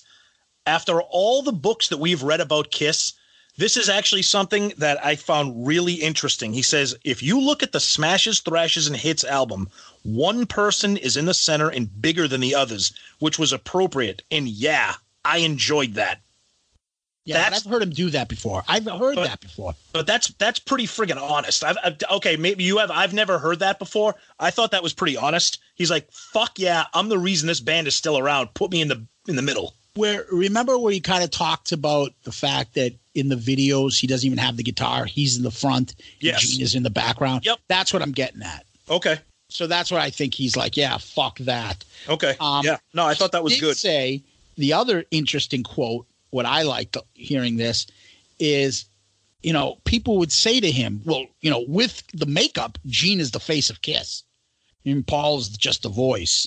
It's true. But without the makeup, Paul gets more of his due. So he changed the face of the band when they took the makeup off. Oh, easily. Paul, the transition was so much easier for Paul from makeup to non-makeup. He still behaved and acted and did everything the same. Gene lost his demon. We knew that. Yeah. You know? And I put that he seems bothered by Gene as the face of Kiss. Gene talked more off stage while Paul talked more on stage. Yep. He was talking about how they never thought of breaking up. Everybody else could leave, but he was staying. And then he goes on about Kiss the brand. And this is the part I'm saying about, you know, that he's probably saying about Ace and Peter. Like, they were going through some rough times. And he was like, fuck you. I'm the one working. I'm the one who's keeping this band going. I will fight to this. You all could fucking leave. I'm keeping this. And you know, for them to finally hit big and those guys coming, I don't give a fuck that you did this for 14 years without me. I want the same as you. Like, fuck that. And then I like the section. You probably liked it too when he started talking about the Eagles. Yep. Yeah. And this was interesting stuff. Yeah. When he talks about, he said I sent out a tweet last year with a picture of the Eagles without Glenn Frey. You know, he talks about the Eagles tour, you know, blah, blah, blah. Then he said, I started getting bitter responses saying, this isn't the Eagles. These guys should hang it up. They're a cover band. And then somebody said, yep. And then somebody goes, oh, Paul, you're just saying that because of Kiss. You're a cover band too. Yep. Ooh. So then Paul wrote this response. Yep. To the whiners, the hundreds of thousands who will love seeing the Eagles on this tour don't care about you and will have a great time while you whine about which and what band isn't meeting your criteria. In a world where someone else is happy, your unhappiness doesn't matter. Now, how in other words, Stewart and the rest of you fucking whiners. But think about that. Paul wrote this book before the tour started. Yep. So to think about those words are exactly perfect for all the shit that Kiss took when they announced the End of the Road and the early, you know, the shows with the lip syncing, you're a cover band. Like, I thought that was kind of interesting and ironic that he wrote that about the Eagles when he could have easily written it about his own band, you know?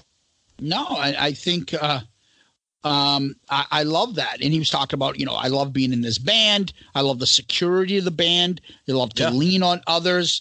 You know, and then he gets into the Eagles and he talks a little bit about that he likes the evolving members of the Eagles and that the band doesn't have any original members, but other members have come into the band over time. You can say the same thing about the Eagles. There's only one original member in the Eagles, and that is right. That is Don Henley. Right. Okay? So, but Don Henley, now you have Deacon Frey, which is Glenn's son, Glenn Frey's son. But you've also had, during these times, all of a sudden Joe Walsh came in 4 albums into them. Then now everybody knows Joe Walsh has been in the Eagles for 25, 30 years, but he wasn't an original member. So I think what he's trying to lay the foundation for is to say that, look, what if Gene leaves next time? And then it's me, Eric, and Tommy. And then I leave. And then it's Tommy. Isn't that kind of still Kiss? Because now you still have Tommy and Eric Singer still playing. Right. See, I can see that. Right.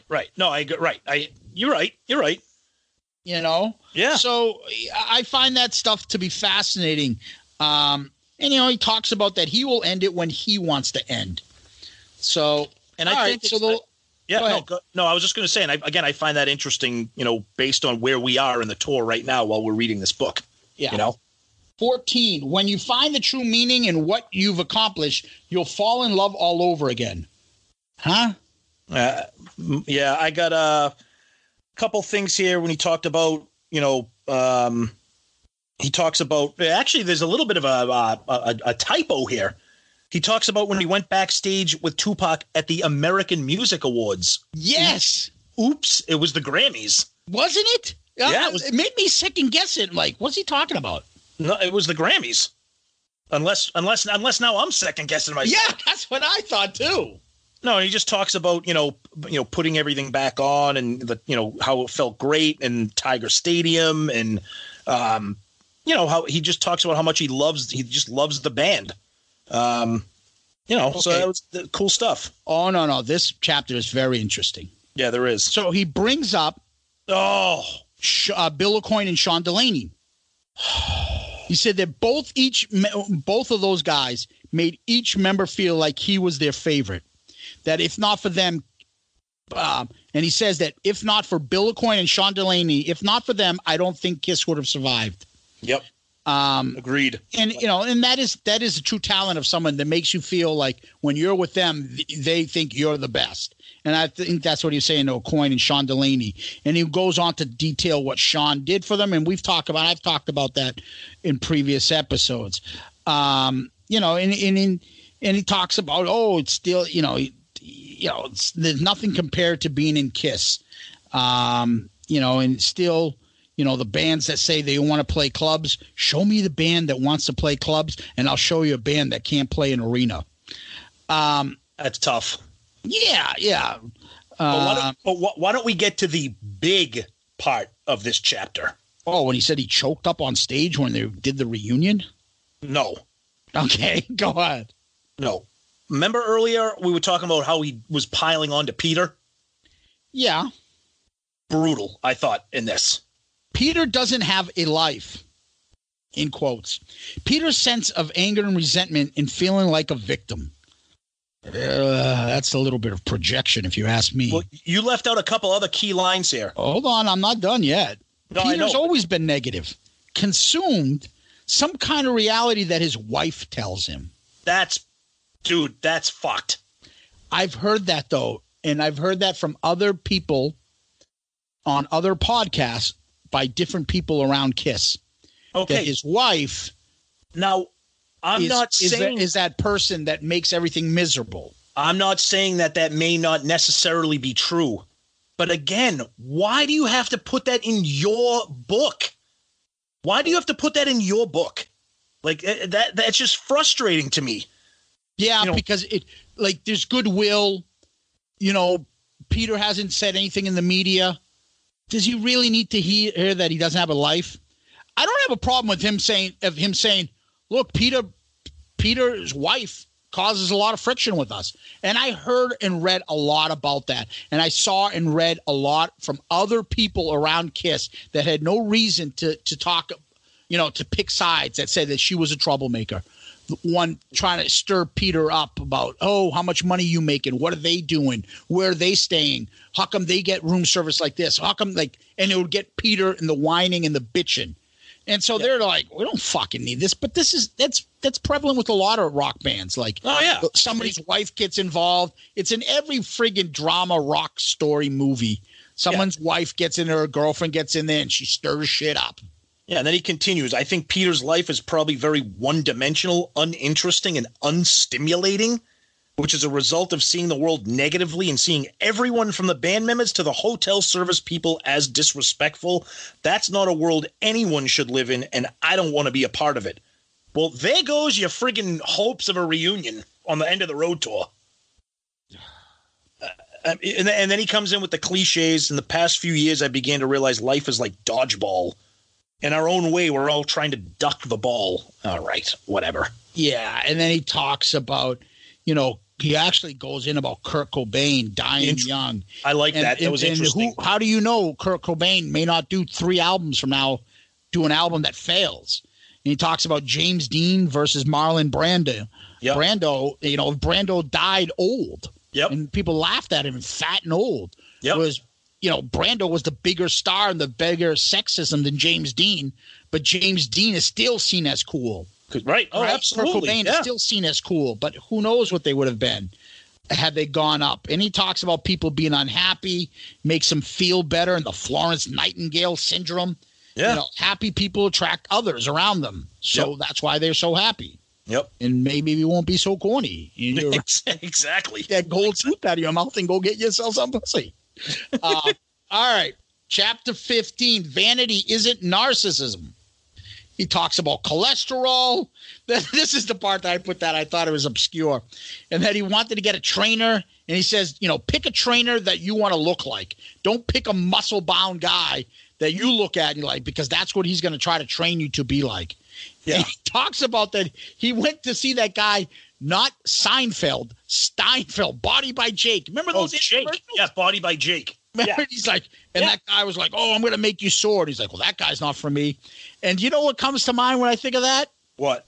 You dumb fuck. What's that from? He was the cab driver in Coming to America. Yeah. And then where Akeem stops in front of his cab, he puts his cab up. But then he's a dumb fuck. But then, and this is honestly from here on to the end of the book. This is when I almost started like skipping paragraphs. He starts talking about how to lift weights. It's how we lift and how we put the weight down. It's the control of the motion. That's how we get in shape.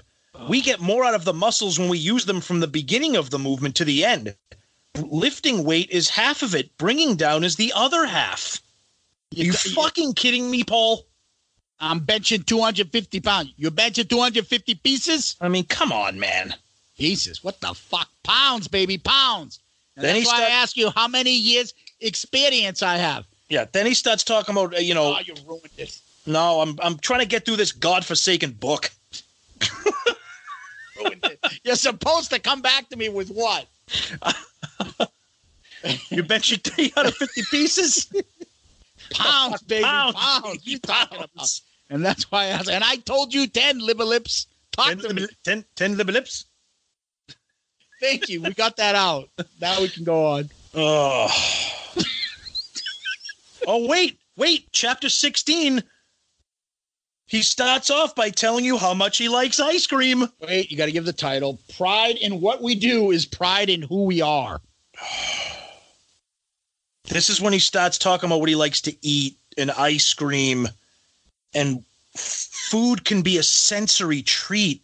You can experience a meal. You can enjoy a meal. Oh, yeah, and he talks about how he started cooking for his son and how he was a terrible dresser, and then he learned how to pick out an outfit for himself. And you know why? Because somebody went up to him and said, "Look at those shoes and that dress. Awful." But I did like how he talked about like how he originally started writing songs about a song. Like he wanted to write a song that is something that sounded like something he liked.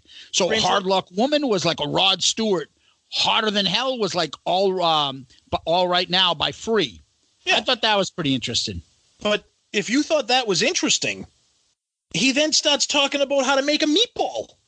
and what's more interesting than hearing Paul Stanley tell you how to make a fucking meatball? Oh. And that his wife loves to bake. And they have kitchen adventures together. But he did mention that him and Gene, I didn't know this, in 73 were making pants for each other. That he was stitching them. I don't know. And that his kids now will make apple pie from scratch. Oh, that was a riveting chapter right there. And Paul tweets celebrity chefs about cooking. And then he gets into, you got to use the chicken stock and make sure you grease the pan. And honestly, this is when I almost took the book and said, I can't. I don't know what happened. One more left. What happened to Star Child? If we keep 17, if we keep moving forward, we never finish the journey. Good one, Paul. Ugh. Express yourself. Music, cooking, art. Yeah, he just starts talking about art and his artistic ability. I've never been good at working to someone else's schedule. However, nobody works harder, is more motivated, or can deliver more dependably than I can. And I think I remember, yeah, that's funny. And I think I remember him saying this. That he was talking about like the Kiss stuff stick out to me. So he was talking about do another album. I'm not inspired. He was shown the bills. I got expired. Yeah, he's done that. I've heard him say that on name drop on Jericho's podcast. I heard him talk about that. Not about true. The bills. Now I'm inspired. Yeah, exactly. Yeah, he talks about riffs and chords. That's why there's not a lot of unreleased songs that he does. If it's not worth going on, he stops. He talks about painting styles and vibrant colors. Yeah, but then he talks about, making campanelli pasta with sausage and broccoli and toasted panko crumbs.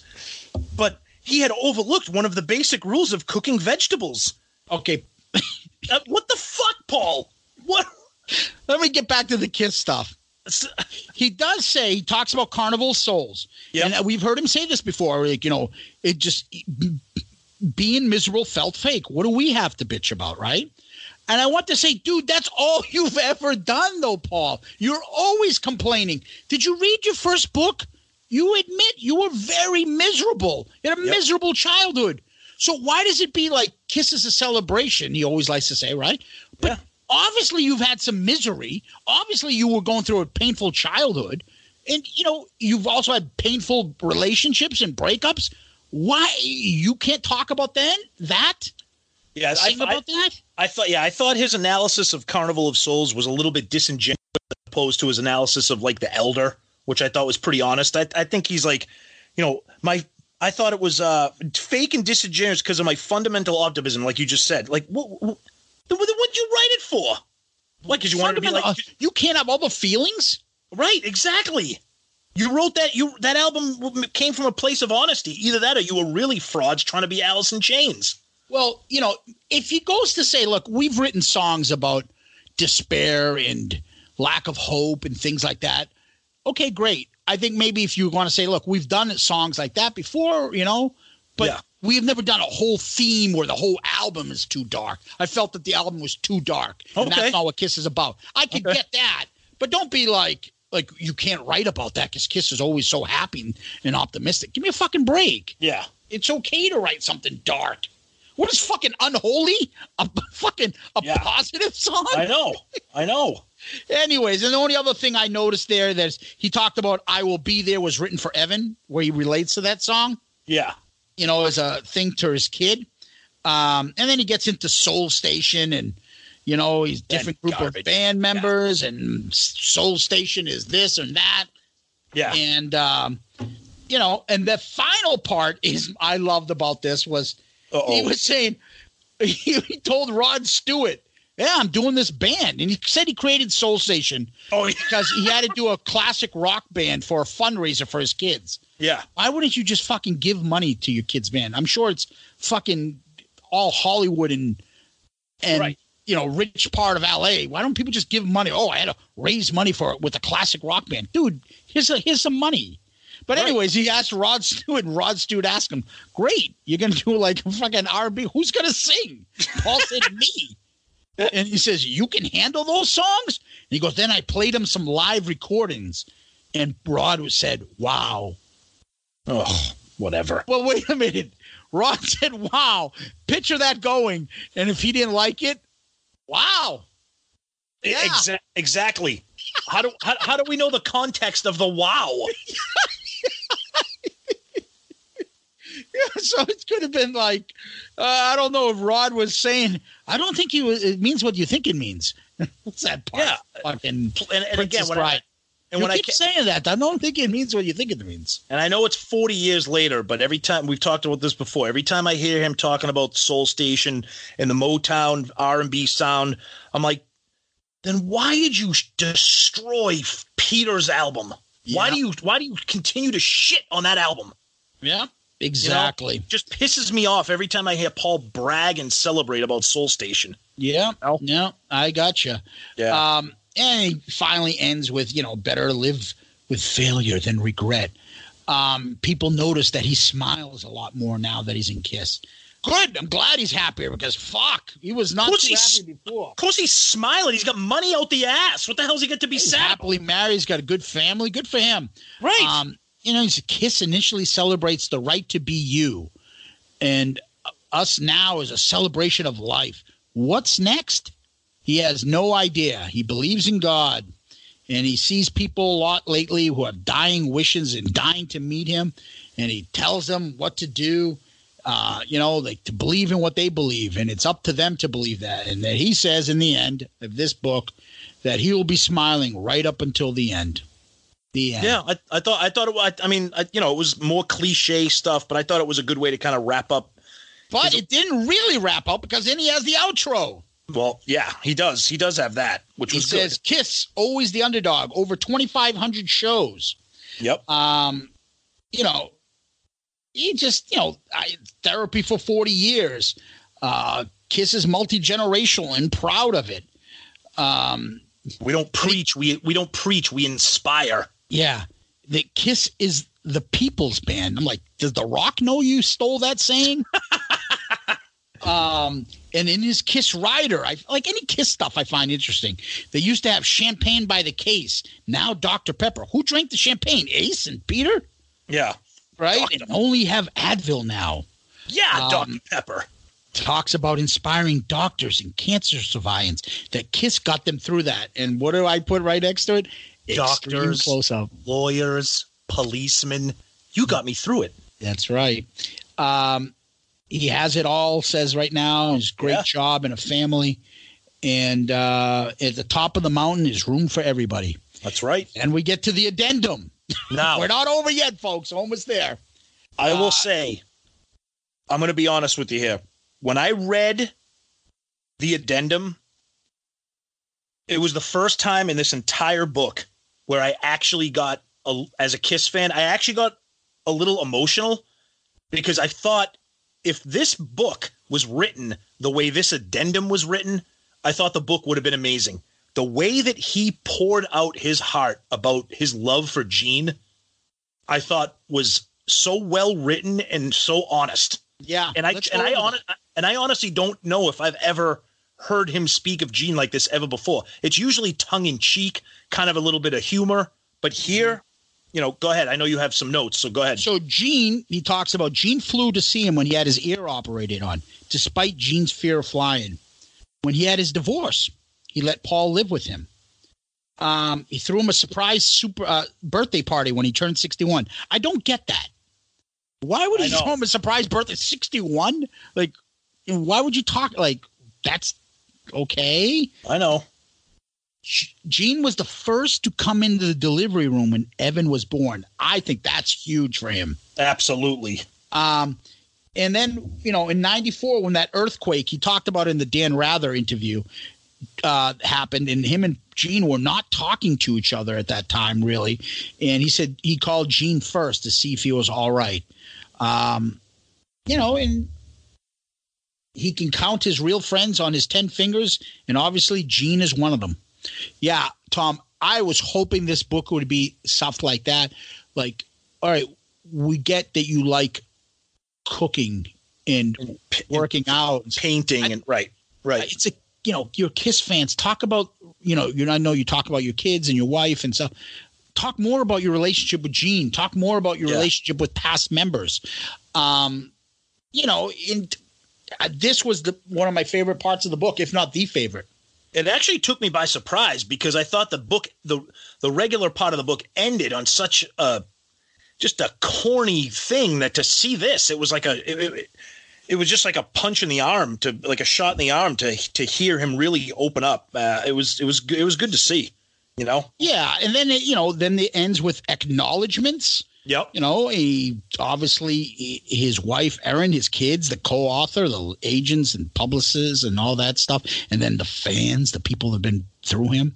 Yep. And, you know, and it's about the author. Sounds like a Wikipedia page of Paul. And it does talk about, man, Paul got some criticism on the Dan Rather interview where he said, like, he came up with the logo. He didn't. He said it in the past. He refined it a little. He refined it. Exactly. He let that go in there. And this part, he's like, oh, he came up with the album covers? He did? No, he did. What album covers? Yeah. So what? What does he come up with? Anyways, what did he come up with? Crazy Nights, where you can see his thong on the back cover? And then the collaborator, Tim Moore. I found this interesting. I wrote it down. Author of Burn Down the Hoss, a book about East German punk rock history. What the fuck did that have to do? And Paul found him. But then I saw that he had collaborated with Joe Walsh and Duff McKagan on their book. So that's probably how he found him. But I was like, what the fucking obscure thing is that? Which, by the way, speaking of Duff McKagan real quick, if you have not read his book, holy shit, I highly recommend that if you like rock bios. One of the best. Well, this guy helped him on that. Yep. If this guy did a great job there, I wish he would have helped him on this. Like, yeah. Now we're done. It's longer than I anticipated. That happens. That's okay. But now, overall thoughts. I was really disappointed with it, to be honest. I thought it was just a collection of cliches and you know, kind of. You know, I hate to use the term psychobabble, but you could see it was a lot of stuff, you know, self-reflection that I just thought was real kind of cheesy and corny. I thought one thing I noticed, I thought some of the sections were very repetitive. I thought there would be a chapter where he would just keep kind of belaboring the point, you know, page after page. I'm like, okay, I get it. One thing one of my notes I took down is that he reminds me of Lloyd Braun from Seinfeld with the Serenity Now. Like, I feel like it just, like, I feel like Paul must be so annoying to sit down and talk with, because I feel like you're not going to get anything out of him, any true emotion out of him. Everything is so guarded, scripted and guarded and thought out. It doesn't seem like there's any real pure emotion there. He's more interested in you hearing something that makes you think he's intelligent than hearing something that he thinks is honest. Yeah, I think you're right. And that was disappointing. And that's why I thought some sections, the opening section about his dad, that addendum at the end with Gene, those sections were sections where he opened up. But when you start getting into the painting and the cooking and just different things, you know, and you remember the part in the book where he talked about Kiss has already achieved everything, so they didn't really have to try hard anymore. Yeah. He's already a millionaire times over. Yeah. He's a wonderful life. He loves being on stage. He gets to do anything he wants. So if he wants to write a book, flatter his own ego, think that this stuff is interesting, whether people care or not, knows that Kiss fans are going to buy this anyways, he can do it. Of course, because we bought the book and now we've been talking about it all night. So right? He can do it, and we're the people that do it. I'm just I knew it wasn't going to be Face the Music Part 2, but I did not think it was going to be this. I really liked Face the Music. Oh, it's the best Kiss book. This is our first book review. Yeah. Quite honestly, do you have a grade for this?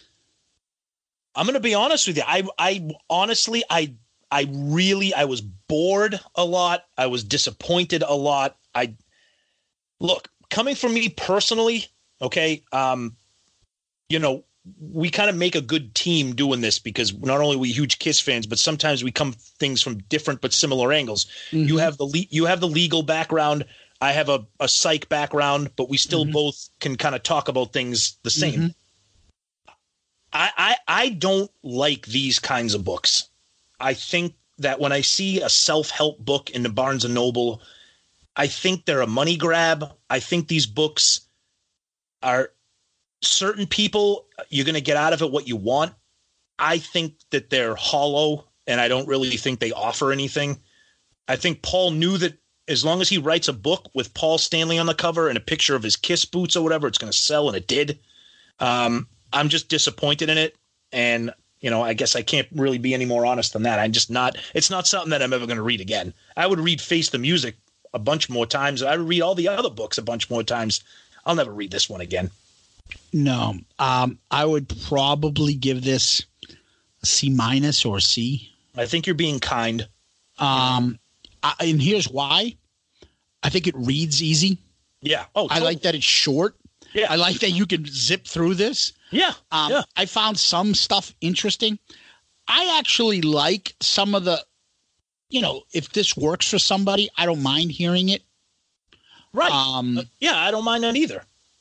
It's just, you know, a lot of this stuff, you know, not to sound mean to him, like just eye-rolling stuff. Like, totally. Yeah, oh, I should reflect on things that went well for me. I should block out negativity. Oh, okay. Sound like, oh, fantastic, a towel? Right? Yeah, like, it was very... Like, really? Oh, okay. Near the end of the book, it got very, very self-indulgent when he started talking about how to cook the pasta and how to prepare the pan. And it's like, Paul, what? You know, it's one thing that you love to cook and you're good at it, and that's great. That's an outlet for you. But you're going to start getting into details about how to prepare the penne pasta with the meatball. I mean, come on, dude. You know, enough. And it's just like, it's just almost like somebody that wants to show somebody that they're intelligent. Bingo. More than, you know, hearing something and sharing something for them to learn. I actually had a similar note written down. Look at me. Look all the shit I can do. And I'm Paul Stanley, and I'm a millionaire and I'm the part of the biggest rock band in the world. But you read my book, because this, you can do all this too. No. Yeah, and, you know, no. It's just, you know, I wanted this to be more. It's not. Agreed. Guys, you know, you're probably better off getting this from the library or borrowing the book from somebody else. You want to zip through it. You'll finish it in a weekend and you'll be thankful you probably didn't purchase it. But I've said this before, Tommy, it's Kiss. Yeah. It's just like Star Wars. Star Wars can do a movie about R2-D2 taking a dump. I'd still go out and see it. Me too. Paul and Gene can do a fucking album of them burping. Yep. The whole fucking album. I'll still run out and buy it. I know. I'm with you. This book is no different. It goes, you know, what will stand out is if someone says to you, you got, you're going away for a month. You can bring 5 Kiss books with you. Are you bringing this one? No. Or are you like not even thinking about this book?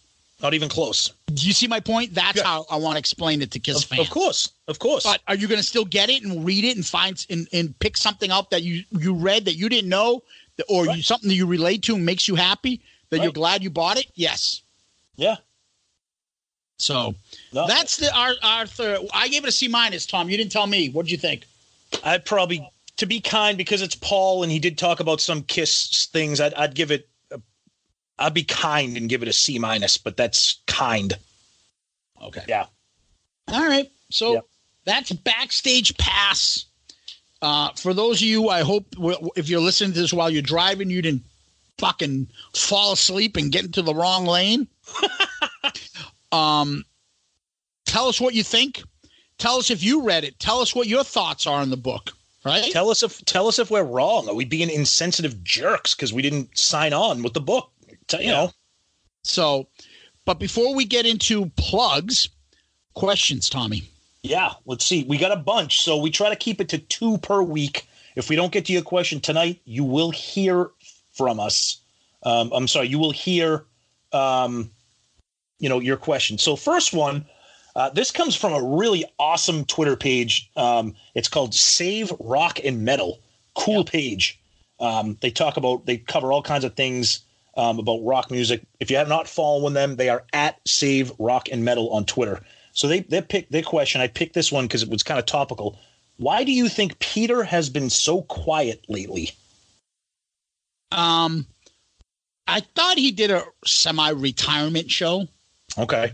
I think I don't think he can play. I don't think he can play at all. I agree. I think so what's he going to do? Go out there and try to do a new band or tour? He's like 70 something. He's the oldest one of them. So he can't perform. I think he's going to start getting back in the limelight with, remember this, he's got something coming up during the Kiss Cruise. Yeah, we talked about that in October. Yeah, I think he's just going to keep his name out there, make a little money on some of this Kiss convention, Kiss stuff. I just think he can't perform, so he's been quiet and doesn't need it. And yeah, I could see that. I'm just interested as to why no one's even sought him out for an interview. Like, hey, Peter, what do you think of the End of the Road tour? Have you been to any shows? Do you think unless he's just like, hey, you know what? I'm all done. That part of my life is over. I don't want to talk about it. You know, I don't know. Maybe he's happy and he's content, or maybe he's still holding up hope that there's a segment for him in the End of the Road tour.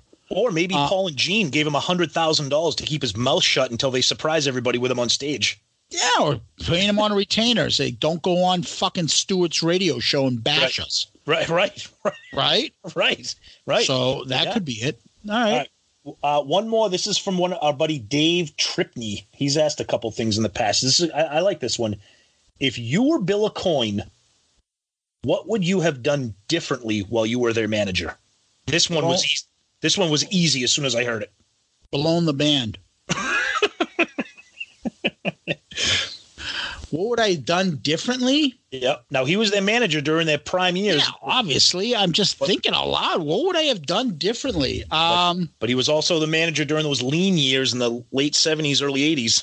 I think I would have made it so that the band members could not get extra players on the albums. I think I would have been like, no, there is no fucking session guy here. Peter's going to play on this. No, okay. Ace is away. He's drunk. We'll wait till he's back up. You're not going to bring in Bob to fucking do this.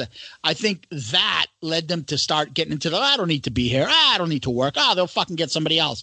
Oh, we don't need him. I think that's what took away from the magic. Okay. They kept all the band members. No, we're, get you guys in the band together in the studio. You're all fucking doing this. And I think they maybe never broke up. Yeah. I kind of close coming from the same angle that you just did. I would have fought tooth and nail like Dokken to do not do the solo albums. I know that you guys think that they're going to be good for you. Don't do them. Don't do them. Just stay away. Do something different. Do not do the solo albums. Because I think that was the beginning of the end. Okay, but we wouldn't have had Hold Me, Touch Me. Exactly. Ugh. Yeah, I mean, I love the solo albums. Everybody loves the solo albums, but I think what it led to, and I know that they try to defend the solo albums by saying, "Oh, it kind of like let us burst that bubble and let us go our separate ways." But yeah, no, I no, yeah, no, I got it. All right, so guys, we've had a very lengthy episode, and we talked about a lot of stuff. The best part of these episodes are the stuff that we get from you guys, and that is, you know, the text, the tweets, the comments on Facebook, the emails that we get from you guys talking about what you heard or what you didn't like or what you did like and what you want to discuss more or questions. So the only way to do that is to actually find us and listen to us. First way, iTunes, Google Play, Stitcher, Spotify, Podomatic, Podchaser. There's plenty of places. Anywhere you can get your podcasts, you can find us. Obviously, we ask that you interact with us. Twitter, Facebook, Instagram. Email us. We got a lot of emails this week, Tom. Email us out at shoutitoutloudcast@gmail.com. Shoutitoutloudcast@gmail.com. Ask us questions. And then go on those go on and give us one of those 5-star reviews so people can find our podcast. We love it. And, you know, and tell us who you are and why you love us. Hopefully you love us and you don't hate us. It makes our day, and it's awesome to see. And it gets us fired up to keep coming back and giving you guys better and better episodes. Yeah. The interaction is really picking up. We love it. I mean, everybody loves talking Kiss, talking music in general. You know, we're active on social media. We try to do polls, or, you know, we may retweet some stories with our opinion and try to get you guys involved and jump in. You know, it's a good Twitter is the place to be to really let your opinions be heard. It's a really good way to interact. So keep it going, because we love it. So, you know, long episode tonight, but we had a lot to say about a very important book that people are talking about. So we hope you guys enjoy the analysis, and hope you don't, we want to hear your thoughts about this when you do read the book. All right, guys. Tommy, last words. I wanted to try to find something topical. So I've been counted out. I've had fear and doubt. I've been starry-eyed, never satisfied. 'Cause late at night, I need you just the same. Love that. Love that song. And for me, because it's Paul's book, and this reminds me of more of Paul now and where he's at. I've got streaks in my hair. People point at me and stare. If they ask me, I say, yeah, I'm a freak. Good one. Very topical. Ladies and gentlemen, thank you very much for listening. Good night. I'm half asleep. This is one long fucking episode. Thank you. Yeah, we'll see you guys next week. Thank you so much. Hope you enjoyed the extended episode. Peace out, Girl Scout.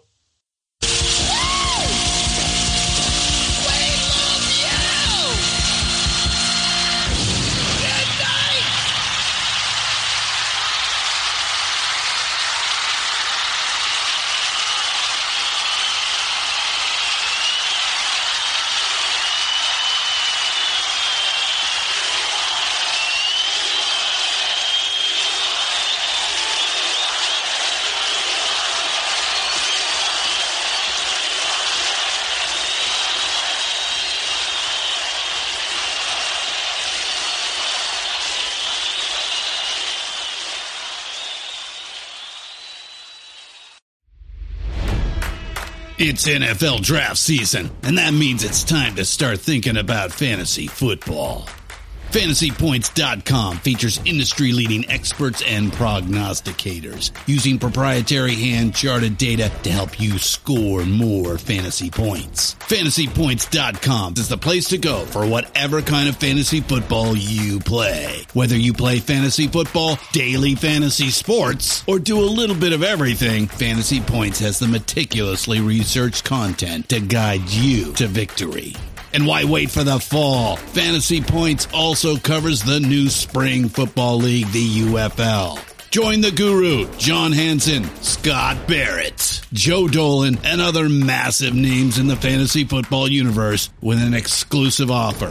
Use code Pantheon for 15% off any Fantasy Points package, including the all-in package, with access to every article, tool, and data nugget that Fantasy Points has to offer. That's FantasyPoints.com and code Pantheon for 15% off at Fantasy Points. FantasyPoints.com. Code Pantheon. Score more fantasy points.